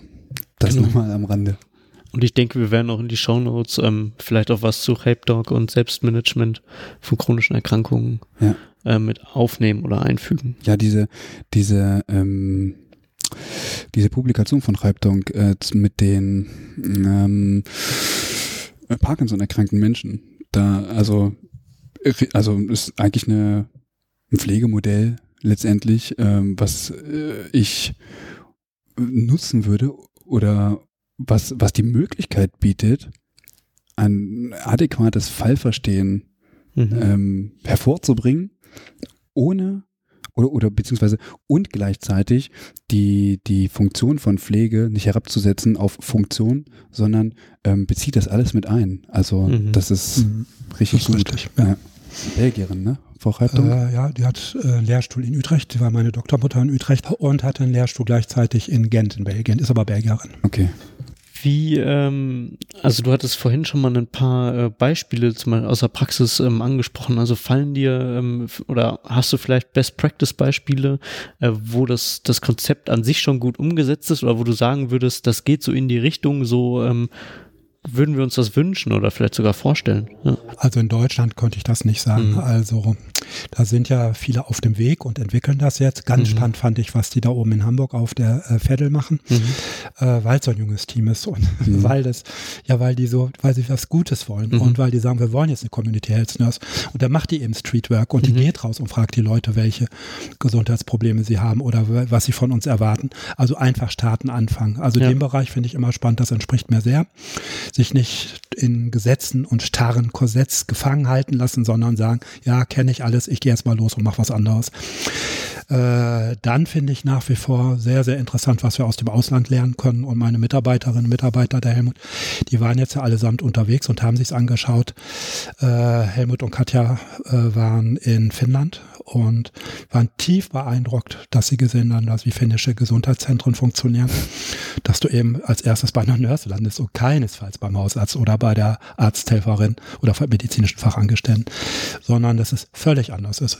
Und dann habe ich mit unserer ersten Professorin, die wir ja äh, in der Pflegewissenschaft in Deutschland hatten und dann ja auch als erste Professorin in Witten war, Ruth Schröck, die jetzt die ja in Schottland lebt, mhm. die habe ich noch im Sommer gesehen und dann hat sie gesagt, wann immer sie ein Gesundheitsproblem hat, sie lebt in Edinburgh, dann geht sie in ihr Gesundheitscenter und dann trifft sie ihre Nurse und dann sagt die Nurse, hi Ruth, was ist dein Problem? Dann sagt sie das Problem und dann sagt die Nurse, okay, da komme ich mit klar oder die Nurse sagt, es besser, du gehst zum Arzt rein. Mhm. So, genau so läuft primäre Gesundheitsversorgung und das ist in einer Selbstverständlichkeit, die können wir gar nicht denken. Brauchen wir in Deutschland für so ein System aber nicht irgendwie die Unterstützung der Ärzte mhm. und Ärztinnen, weil die müssen ja ganz viel aufgeben dafür. Ich denke, also das ist das, was ich vorhin sagte. Ich führe nicht mehr die Diskussion, ist das jetzt Substitution, machen wir was, was nicht getan wurde und wir machen das besser oder ist das Delikation? Er sagt mir wie in der Schweiz, mach das bitte, mhm. weil ich kann, da habe da die Zeit nicht zu. Es geht darum, dass die Dinge getan werden müssen. Und dann denke mhm. ich, dass wir das mal eine Weile tun sollten und dann können wir uns hinsetzen und können gucken, so was ist es denn jetzt und ne, wo gehört es denn eigentlich hin? Ja. Und meiner Meinung nach, also wenn ich mir meinen Hausarzt angucke, ich habe immer das Gefühl, die Praxis ist immer rappelvoll. Ich habe immer das Gefühl, der Einzige, der wirklich für mich sichtbar arbeitet, ist der Hausarzt. Die Damen, die allesamt an der Rezeption sitzen, die arbeiten auch, aber das ist Telefonieren. Hm. So, der macht alles alleine. Da denke ich mal, mein Gott, wenn ich hier sitze, sehe, wer im Arztzimmer sitzt, wenn du eine Community hältst, das hier hättest, die könnte ein Drittel aller Patienten abnehmen. So, und der würde sagen, ja, okay, dann mache ich das doch auch. Also, wenn es so eine gäbe, ne, dann kann ich ja vielleicht auch meine Fallzahlen erhöhen und was auch immer. Aber ich, ich glaube wirklich, dass die Verteilung von Zuständigkeiten und, und, und, dass das in Deutschland ganz was Schräges ist. Mhm. Wer hier für was zuständig ist im Gesundheitswesen. Mhm. Und auch das verändert sich, das weiß jeder. Manche versuchen zu boykottieren und aufzuhalten. Manche vergessen auch alles, was sie gelernt haben. Dann waren sie mal eine Weile, was weiß ich, ein Staatssekretär für Pflege und dann auf einmal sind sie was anderes mhm. und dann haben sie alles vergessen, was ihnen in der äh, Position für Pflege wichtig war. Mhm. Das ist alles die Hochpolitik. Letztlich geht es darum, dass die Menschen ihre primäre Gesundheitsversorgung der Menschen darf nicht bedroht sein, die muss gesichert werden. Da haben sie einen Rechtsanspruch drauf. Wann immer sie ein Gesundheitsproblem haben, müssen sie sich an jemand Adäquates wenden können. Und das ist in vielen Teilen der Republik überhaupt nicht mehr gesichert. Das ist aber auch deswegen nicht gesichert, weil die Leute ja nicht hinwollen in die ambulanten Bereiche. Also wenn ich mir anschaue, wie viel Geld man da verdienen kann, ähm, also wie die ähm, Ge Gehaltsmodalitäten ähm, da sind, dann ist es einfach nicht lukrativ für jemanden, der einen Masterabschluss in Community Health Nursing hat, ähm, in einem ambulanten Pflege äh, Dienst zu arbeiten. Ja, ja, das Problem haben ja die Ärzte auch. Warum will denn keiner Hausarzt werden? So, und dann, ich denke, was Herr Laumann sich ja überlegt hat, ja, dann erhöhen wir mal die Studienplätze mhm. in NRW. Mhm. Das wird dann schon hinhauen, wird so nicht hinhauen. Oder zu sagen, ja, und wer dann freiwillig aufs Land geht, dem helfen wir auch noch. Das haben wir schon in der Sowjetunion gehabt und das hat nicht hingehauen. Mhm. Also all diese Sachen helfen nicht. Es, das Einzige, was helfen kann, ist, dass man sich fragt, wie können wir die Aufgaben anders und neu verteilen. Mhm. Das ist das Einzige, womit man es hinbekommt. Ich war neulich nämlich beim Haus, also kann ich eine mhm. kleine Geschichte erzählen. Der hätte es vielleicht besser äh, getan, äh, wenn tatsächlich jemand aus der Pflege da gesessen gegessen hätte. Ich war da und habe mir, hab mir, hab mir ähm, Blut abnehmen lassen, weil man gucken wollte, ist noch alles in Ordnung. Und habe gesagt, ja, ich bin immer so müde. Okay, hat er ähm, abgenommen. Ich war dann ein paar Tage später da. Da sagt er zu mir, Blutwerte sind super. So, er kann sich auch nicht erklären, wie das jetzt kommt. Vielleicht eine kleine Winterdepression oder eine Depression. Ist, äh, aber sonst ist alles in Ordnung. So, dann gehe ich, ich habe mir nur Blut abnehmen lassen und gehe mit einer Depression nach Hause. So, äh, weil er sich das einfach nicht weiter erklären konnte klar, der hat keine Zeit, der hat wahrscheinlich auch gerochen, alles klar, der wollte aber eine Blutabnahme haben, okay. Aber hätte ich jetzt was ernsthaft, also kannst du mir ja nicht um die Ohren hauen, dass ich eine Depression habe. Wenn du da mal jemanden labilen hast, der ja. mal ein bisschen psychisch labil ist, dann kannst du direkt einen Psychologen konsultieren. Ja. Also jetzt mal ernsthaft. Ja, das ist so, eine kühne, Disku äh, kühne Diagnose, schnell gestellt. Ja, ja genau. Das stimmt. Und wenn du aber jetzt jemanden aus der Pflege hättest, der hätte vielleicht mal, mal, mal nachgefragt, ja Mensch, wie, wie sieht's denn aus? Was isst du denn eigentlich? So, also, oder, oder, oder, äh, wie ist denn dein Tagesablauf? So, hast du viel Stress? Keine Ahnung. Wie arbeitest du? Sitzt du viel? Und so weiter und so fort. Der hätte vielleicht einfach sich mal zehn Minuten mehr Zeit genommen und dann hätte man der Sache vielleicht mal anders auf den Grund gehen können, ne? Aber gut. Depression auch gut. Was du hast, hast du. Was du hast, hast du, genau. Ich sehe das, sehe das auch so, aber ich finde ähm, irgendwie die Gefahr ein bisschen, oder die Gefahr sehe ich darin, dass äh, das wahrscheinlich darauf hinauslaufen wird, dass äh, man doch wieder eher in so einer, doch in so einem Abhängigkeitsverhältnis sein wird oder in so einer Art Assistenzfunktion. Also, weil wenn wir in dieser ganzen Diskussion also wieder um Verteilungen sprechen, dann werden wieder vielleicht Aufgaben verteilt, die äh, vielleicht für den Arzt nicht lukrativ sind oder so oder wahrscheinlich ähm, auch sowieso gar nicht so gern gemacht werden. Und da finde ich, müsste eigentlich doch viel mehr äh, rausgestellt werden, also was ist eigentlich so Pflege originär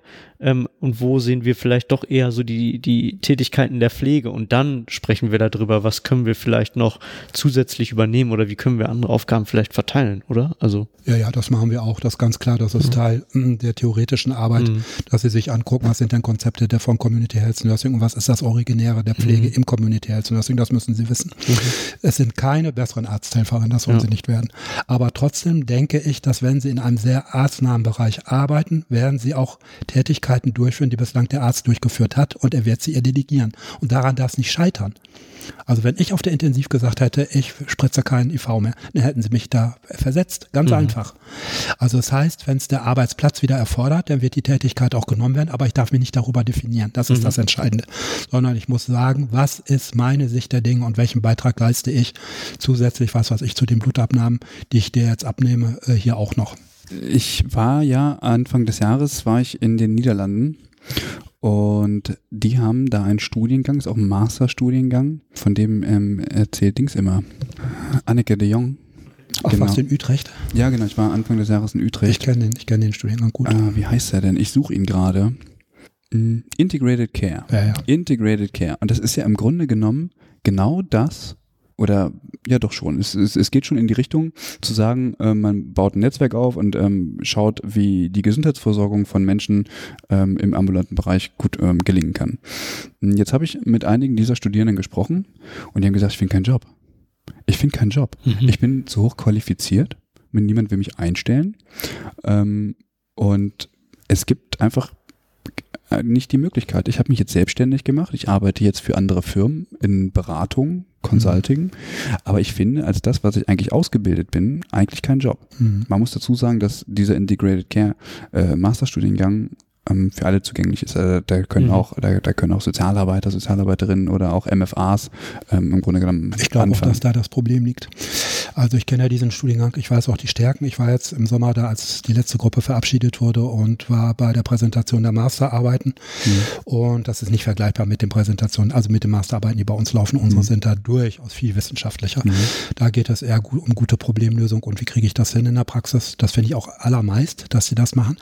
Aber ich denke auch immer die große Gefahr ist, dass sie die Spezifität und den Beitrag der eigenen Disziplin nicht mehr mhm. in der Art und Weise im Zentrum steht, wie das äh, in monodisziplinären Studiengängen der Fall ist. Mhm. Okay. Ich glaube, wir brauchen beides. Ich glaube, wir brauchen für die Entwicklung der äh, Disziplin, aber auch für die, ja, für die, auch wirklich für das Durchdringen, was diese Disziplin am Beitrag leisten kann, brauchen wir weiter Studiengänge für rein, für Pflegewissenschaft. Und dann brauchen wir eben diese, für Integrated Care. Osnabrück macht ja sowas auch mit HELP. Ja, genau. So zack, ne? Und das sind eben, ich habe immer ganz despektierlich gesagt, das sind die Preisstudiengänge. Also jeder, der was mit Gesundheit gemacht hat, kommt rein in den Topf.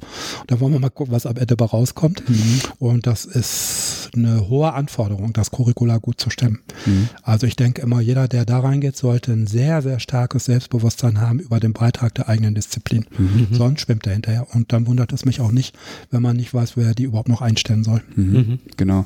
In Osnabrück, der Hälfte ist ja Ergo, Logo. Hebammen, Ergo, Hebammen. Logo und Pflege. Genau, genau. Ja, da musst du schon wirklich ein klares Ziel haben, beziehungsweise wissen, so in welche Richtung. Wobei ich da in das Osnabrück sehr ja. zutraue. Ja. Also ich glaube auch, dass es hier in Deutschland äh, also ungeahnte Möglichkeiten gibt, weil mhm, ja noch nichts klar. erschlossen ist. Ja. So, was mhm. das Problem ist, ist äh, systemimmanent. Also wie viel mhm. gibt das System her? Und wie gesagt, ich habe überhaupt kein Problem damit, Community Health Nurses in, in, in äh, was heißt, ich habe kein Problem damit. Ich sehe die in, in kommunalen mhm. ähm, Beschäftigungsverhältnissen, weil ich finde, da gehören sie hin. Das so. finde ich auch. Ja, und da gibt es auch Stellen. Also Tja. oder die Nachfrage ist groß danach. Und Ist echt ähm, so? ja, das ist so. Also was ich allein aus dem aus dem Bereich der Quartiers, also ich nehme das mal gerne als Beispiel, also weil weil da auch hauptsächlich oder viele Pflegende arbeiten oder wenn wenn man sich das anguckt, integrierte Sozialraumplanung, Ja. also da sind klar Sozialarbeiter auch ganz viele, aber da sind auch ganz viele originäre Pflegekräfte, Ja. die ähm, da auch wirklich gute Arbeit machen und ich würde sagen auch schon Community Health Nursing auch ähm, teilweise betreiben, aber das vielleicht für sich noch gar nicht so Ja, ja. So ähm, definieren, glaube ich. Ja. Mhm. Genau, du hast vorhin ja ganz viel über die drei Standorte auch erzählt, ähm, wo jetzt Community Health Nursing starten soll und das gefördert wird durch die Robert Bosch Stiftung. Kannst du da ein bisschen mehr zu erzählen? Mhm. Im Grunde hat die Robert Bosch Stiftung Geld zur Verfügung gestellt, dass die Agnes Karl Stiftung des Berufsverbandes für Pflege, Deutschen Berufsverbandes für Pflegeberufe äh, eine Ausschreibung gemacht. hat. Das konnten sich Hochschulen bewerben und wir haben uns dann auch beworben und ich glaube, es waren elf Bewerberinnen und be also elf Hochschulen, die sich beworben haben und drei haben einen Zuschlag bekommen und eine war eben Witten und eine ist Fallender und die andere ist die Stiftungsfachhochschule in München. Und dass wir drei Hochschulen gut kooperieren und uns nicht als Konkurrenten empfinden, weil wir glauben, dass jeder so einen eigenen Schwerpunkt nochmal in äh, das jeweilige Curriculum bringen wird. Das ist mir ganz wichtig. Also, dass ich denke, dass das gut geglückt ist, dass diese Truppe dieser drei Hochschulen auch gut das stemmen wird. Mhm. Aber, Schwerpunkt ist bisher jetzt noch nicht bekannt. Ja, wie gesagt, das Fallen da eben Ja. wahrscheinlich sehr mit Community-Orientierung äh, losziehen wird und wir immer auch den medizinischen Fokus mit im Blick haben, wobei die Community uns auch sehr wichtig ist. Mhm. Ähm, wie wird so die nächsten oder wie sind die nächsten Entwicklungsschritte? Weiß man das schon vielleicht oder kann man das ähm, abschätzen? Also was passiert nach der curricularen Entwicklung? Hm, Dann gehen wir in die Bewerbung. Mhm. Also das ist auch, das ist ja alles voll finanziert. Also wir konnten den Studiengang entwickeln. Ist natürlich auch was Feines. Erstmalig, dass wir finanziert einen Studiengang entwickeln konnten, hat es noch nie gegeben. Das war immer Heimarbeit und das hat man nachts getan. Hier in Witten oder deutschlandweit? Nein, das ist die drei, die den Zuschlag Ach so, bekommen okay. haben. Mhm. Die, jeder hatte den Auftrag, entwickelt den Studiengang, zack, also er konnte Leute für einstellen und bringt den Studiengang zur Akkreditierung. Mhm. So. Und soweit sind wir jetzt. Alle sind wir mit der Akkreditierung am Plan, wann kommen die und die Sachen sind raus. Und dann kommt die Phase eben, dass wir in die Bewerbung gehen, ins Bewerbungsmanagement. Äh, wir haben noch eine große Konferenz in Witten geplant, wo wir äh, die Kollegen eingeladen haben, wo es nochmal ganz klar um die Assessment-Fragestellung geht, welche Daten müssen denn überhaupt erhoben werden, wenn ich in Community Health Nursing als Community Health Nurse arbeite. Darauf freue ich mich sehr. Und dann gibt's, also man ist in einem echten Verbund. Die Robert Bosch Stiftung füttert uns mit Informationen, wo wieder was ist. Und das tut der DBFK und die Agnes Karl Stiftung auch. Dann ist wieder was in Berlin oder dann ist ein Treffen. Jetzt war gerade ein Treffen in München, da war der Helmut Botroni für mich da. Da ging es um rechtliche Fragen. So, dann sind sie, was weiß ich, alle auf, schauen sich Community Health Nursing in, äh, in Finnland an als Beispiel und, und, und. Und ich glaube, das ist wirklich was Gutes, dass man ein tiefes Verständnis bekommt, was eigentlich mit diesem Studiengang oder mit diesem Studiengang an den drei Standorten erreicht werden soll. Genau, und welche Möglichkeiten? Wird sich ergeben. Es- ja, es- genau. es ein bisschen auch- es visionär mal zu gucken, was Ja, gegen genau. was möglich wäre. Auch mal genau. über den Tellerrand hinaus. Ja, genau. ne? Also Genau. was wird schon vielleicht gut umgesetzt? Ja, Ne? genau. Finde ich auch Schön. immer einen komischen Gedanken zu sagen, ja, klappt bei uns nicht, anderes Mhm. System. Äh, Irgendwann kommt einer, macht's einfach. Und Ja. alle fragen, hä, was ist Ja. los? Ja. So, genau, finde ich ähm, tatsächlich gut. Mhm. Und ich finde auch, dass die Vernetzung, gerade eben, weil es nur drei Standorte auch äh, sein werden, äh, extrem wichtig ist, weil die Zugangszahlen ja wahrscheinlich am Anfang nicht besonders hoch sind und wir wahrscheinlich einen viel höheren Bedarf haben, als wir letztendlich Absolventen, Absolventinnen haben. Also wäre es Mhm. schon ganz gut, wenn man da zusammenarbeitet. Ja, oder der Grundgedanke auch, ne? also dass man sagt, man ähm, hat auch seine einzelnen Schwerpunkte Ja. und ähm, tritt nicht schon direkt in Konkurrenz. Ja, ja. Also das, äh, das scheint ja dann auch ähm, Ja. wirklich auch gewollt zu sein. Ne? Ja. Das ist, ja. Gut, ähm, Wilfried, was ähm, würdest du dir vielleicht abschließend, ähm, wenn du in die Zukunft schaust, ähm, für den Modellstudiengang beziehungsweise für Community Health Nursing in Deutschland wünschen? Ich würde mir wünschen, dass sie starten. Das ist echt mein großer Wunsch, dass alle drei Standorte starten und dass endlich Community Health Nurses dann in zwei Jahren zur Verfügung stehen. Das ist alles. Ja, ich denke, die werden die Wirklichkeit schon rocken. Ja. Also ich glaube, wenn ich, ich, ich würde mir echt wünschen, dass das in eine, in eine Umsetzung kommt. Also, Mhm, dass es Das nicht meine ich, das dass- meine ich auch damit. Genau. Ja. Dass es nicht wirklich äh, man lässt sich zu was ausbilden, aber man braucht auch dann entsprechende Vision und die Möglichkeit, ähm, irgendwie sein, sein Wissen und seine Fähigkeiten einsetzen zu können. Und ich finde, wenn sich jetzt, also wenn, egal welche Kommune jetzt gerade zuhört, macht schon mal die Stellenausschreibung fertig. ja, ganz, ganz genau. ehrlich, macht die, macht die schon mal fertig. Ja. ja, und äh, von mir aus auch Hausärzte, Hausärztinnen, wie auch immer. MVZs, bitteschön. Ähm, macht, macht die Ausschreibung fertig. Demnächst ähm, gibt es auf jeden Fall äh, neue kluge Leute, die nur darauf warten. Ja, nur darauf warten, aber auch den ambulanten Bereich so äh, stark ähm, unterstützen können. Ja. Stell dir mal vor, dieser, diese ganzen Angehörigen, die aktuell noch irgendwie in der Pflege tätig sind, brechen weg. Ey, dann hast du, dann, dann hast du die Kacke hier richtig am Dampfen ja. in Deutschland. Ja, ohne Mist. Also dann, da kannst du einpacken. So. Deswegen ist, ich glaube, diese Ressource muss sein. Mhm, genau. Gut. Das waren. Stimmt. Ja. Vielen Dank. Ich danke euch. Na, wir haben zu danken, dass genau. du äh, anderthalb Stunden nicht mit uns hier hingesetzt hast. Doch, was Vielen Dank. Ja, hat Spaß gemacht, hat Spaß gemacht. So ein wichtiges Thema. Ja. Genau, wir haben noch ein paar ähm, letzte Worte an euch zu richten. Im Grunde genommen sind es die gleichen wie immer. Und zwar sagen wir Danke an alle, die ähm, zuhören, die seit der äh, Folge äh, mit den Spahn genau, dazugekommen sind. Dazu sind. Ja, ja, wir, wir haben ganz viele ähm, neue Hörenden dazu bekommen. Also wir begrüßen euch. Herzlich willkommen in der, in der Übergabe und äh, wir freuen uns über Feedback. Ähm, und zwar könnt ihr das bei uns auf der Homepage tun. Ähm, das ist übergabe.de slash podcast. Und dort einfach oben auf die Folge klicken. Da kommt ihr in die Kommentare. Da findet ihr noch weitere Fachinformationen ähm, zu den einzelnen Themen, die wir haben. Zu dieser Folge ähm, sind das dann in jedem Fall ähm, Hintergrundinformationen zu den Studiengängen von der Robert Bosch Stiftung, was hat der DBFK dazu gesagt und so weiter und so fort. Genau, und wenn ihr ähm, kommentieren wollt, dann bitte konstruktiv. Ist ganz, ganz wichtig, dass da konstruktive Kommentare kommen, äh, mit denen wir irgendwie auch gut umgehen können und arbeiten können. Genau. Das bringt uns äh, letztendlich weiter. Kommentieren könnt ihr auf Twitter, auf Facebook. Ähm, ja, und Instagram tatsächlich Instagram, auch. Ja. genau. Und ja. ähm, bei der Gelegenheit wollen wir euch natürlich auf unser neues Jobboard auch hinweisen und freuen uns, dass ähm, vielleicht auch zukünftig ähm, Stellen im Bereich Community Health Nursing dort zu finden sein werden. Das ist der Link mit dem Zaunpfahl. Genau. ja. Ich glaube. Das war's, lieber Wilfried, vielen Dank. Ja. Ich danke euch. Also, macht's gut. Vielen Dank. Ciao. Ciao. Auf Wiedersehen.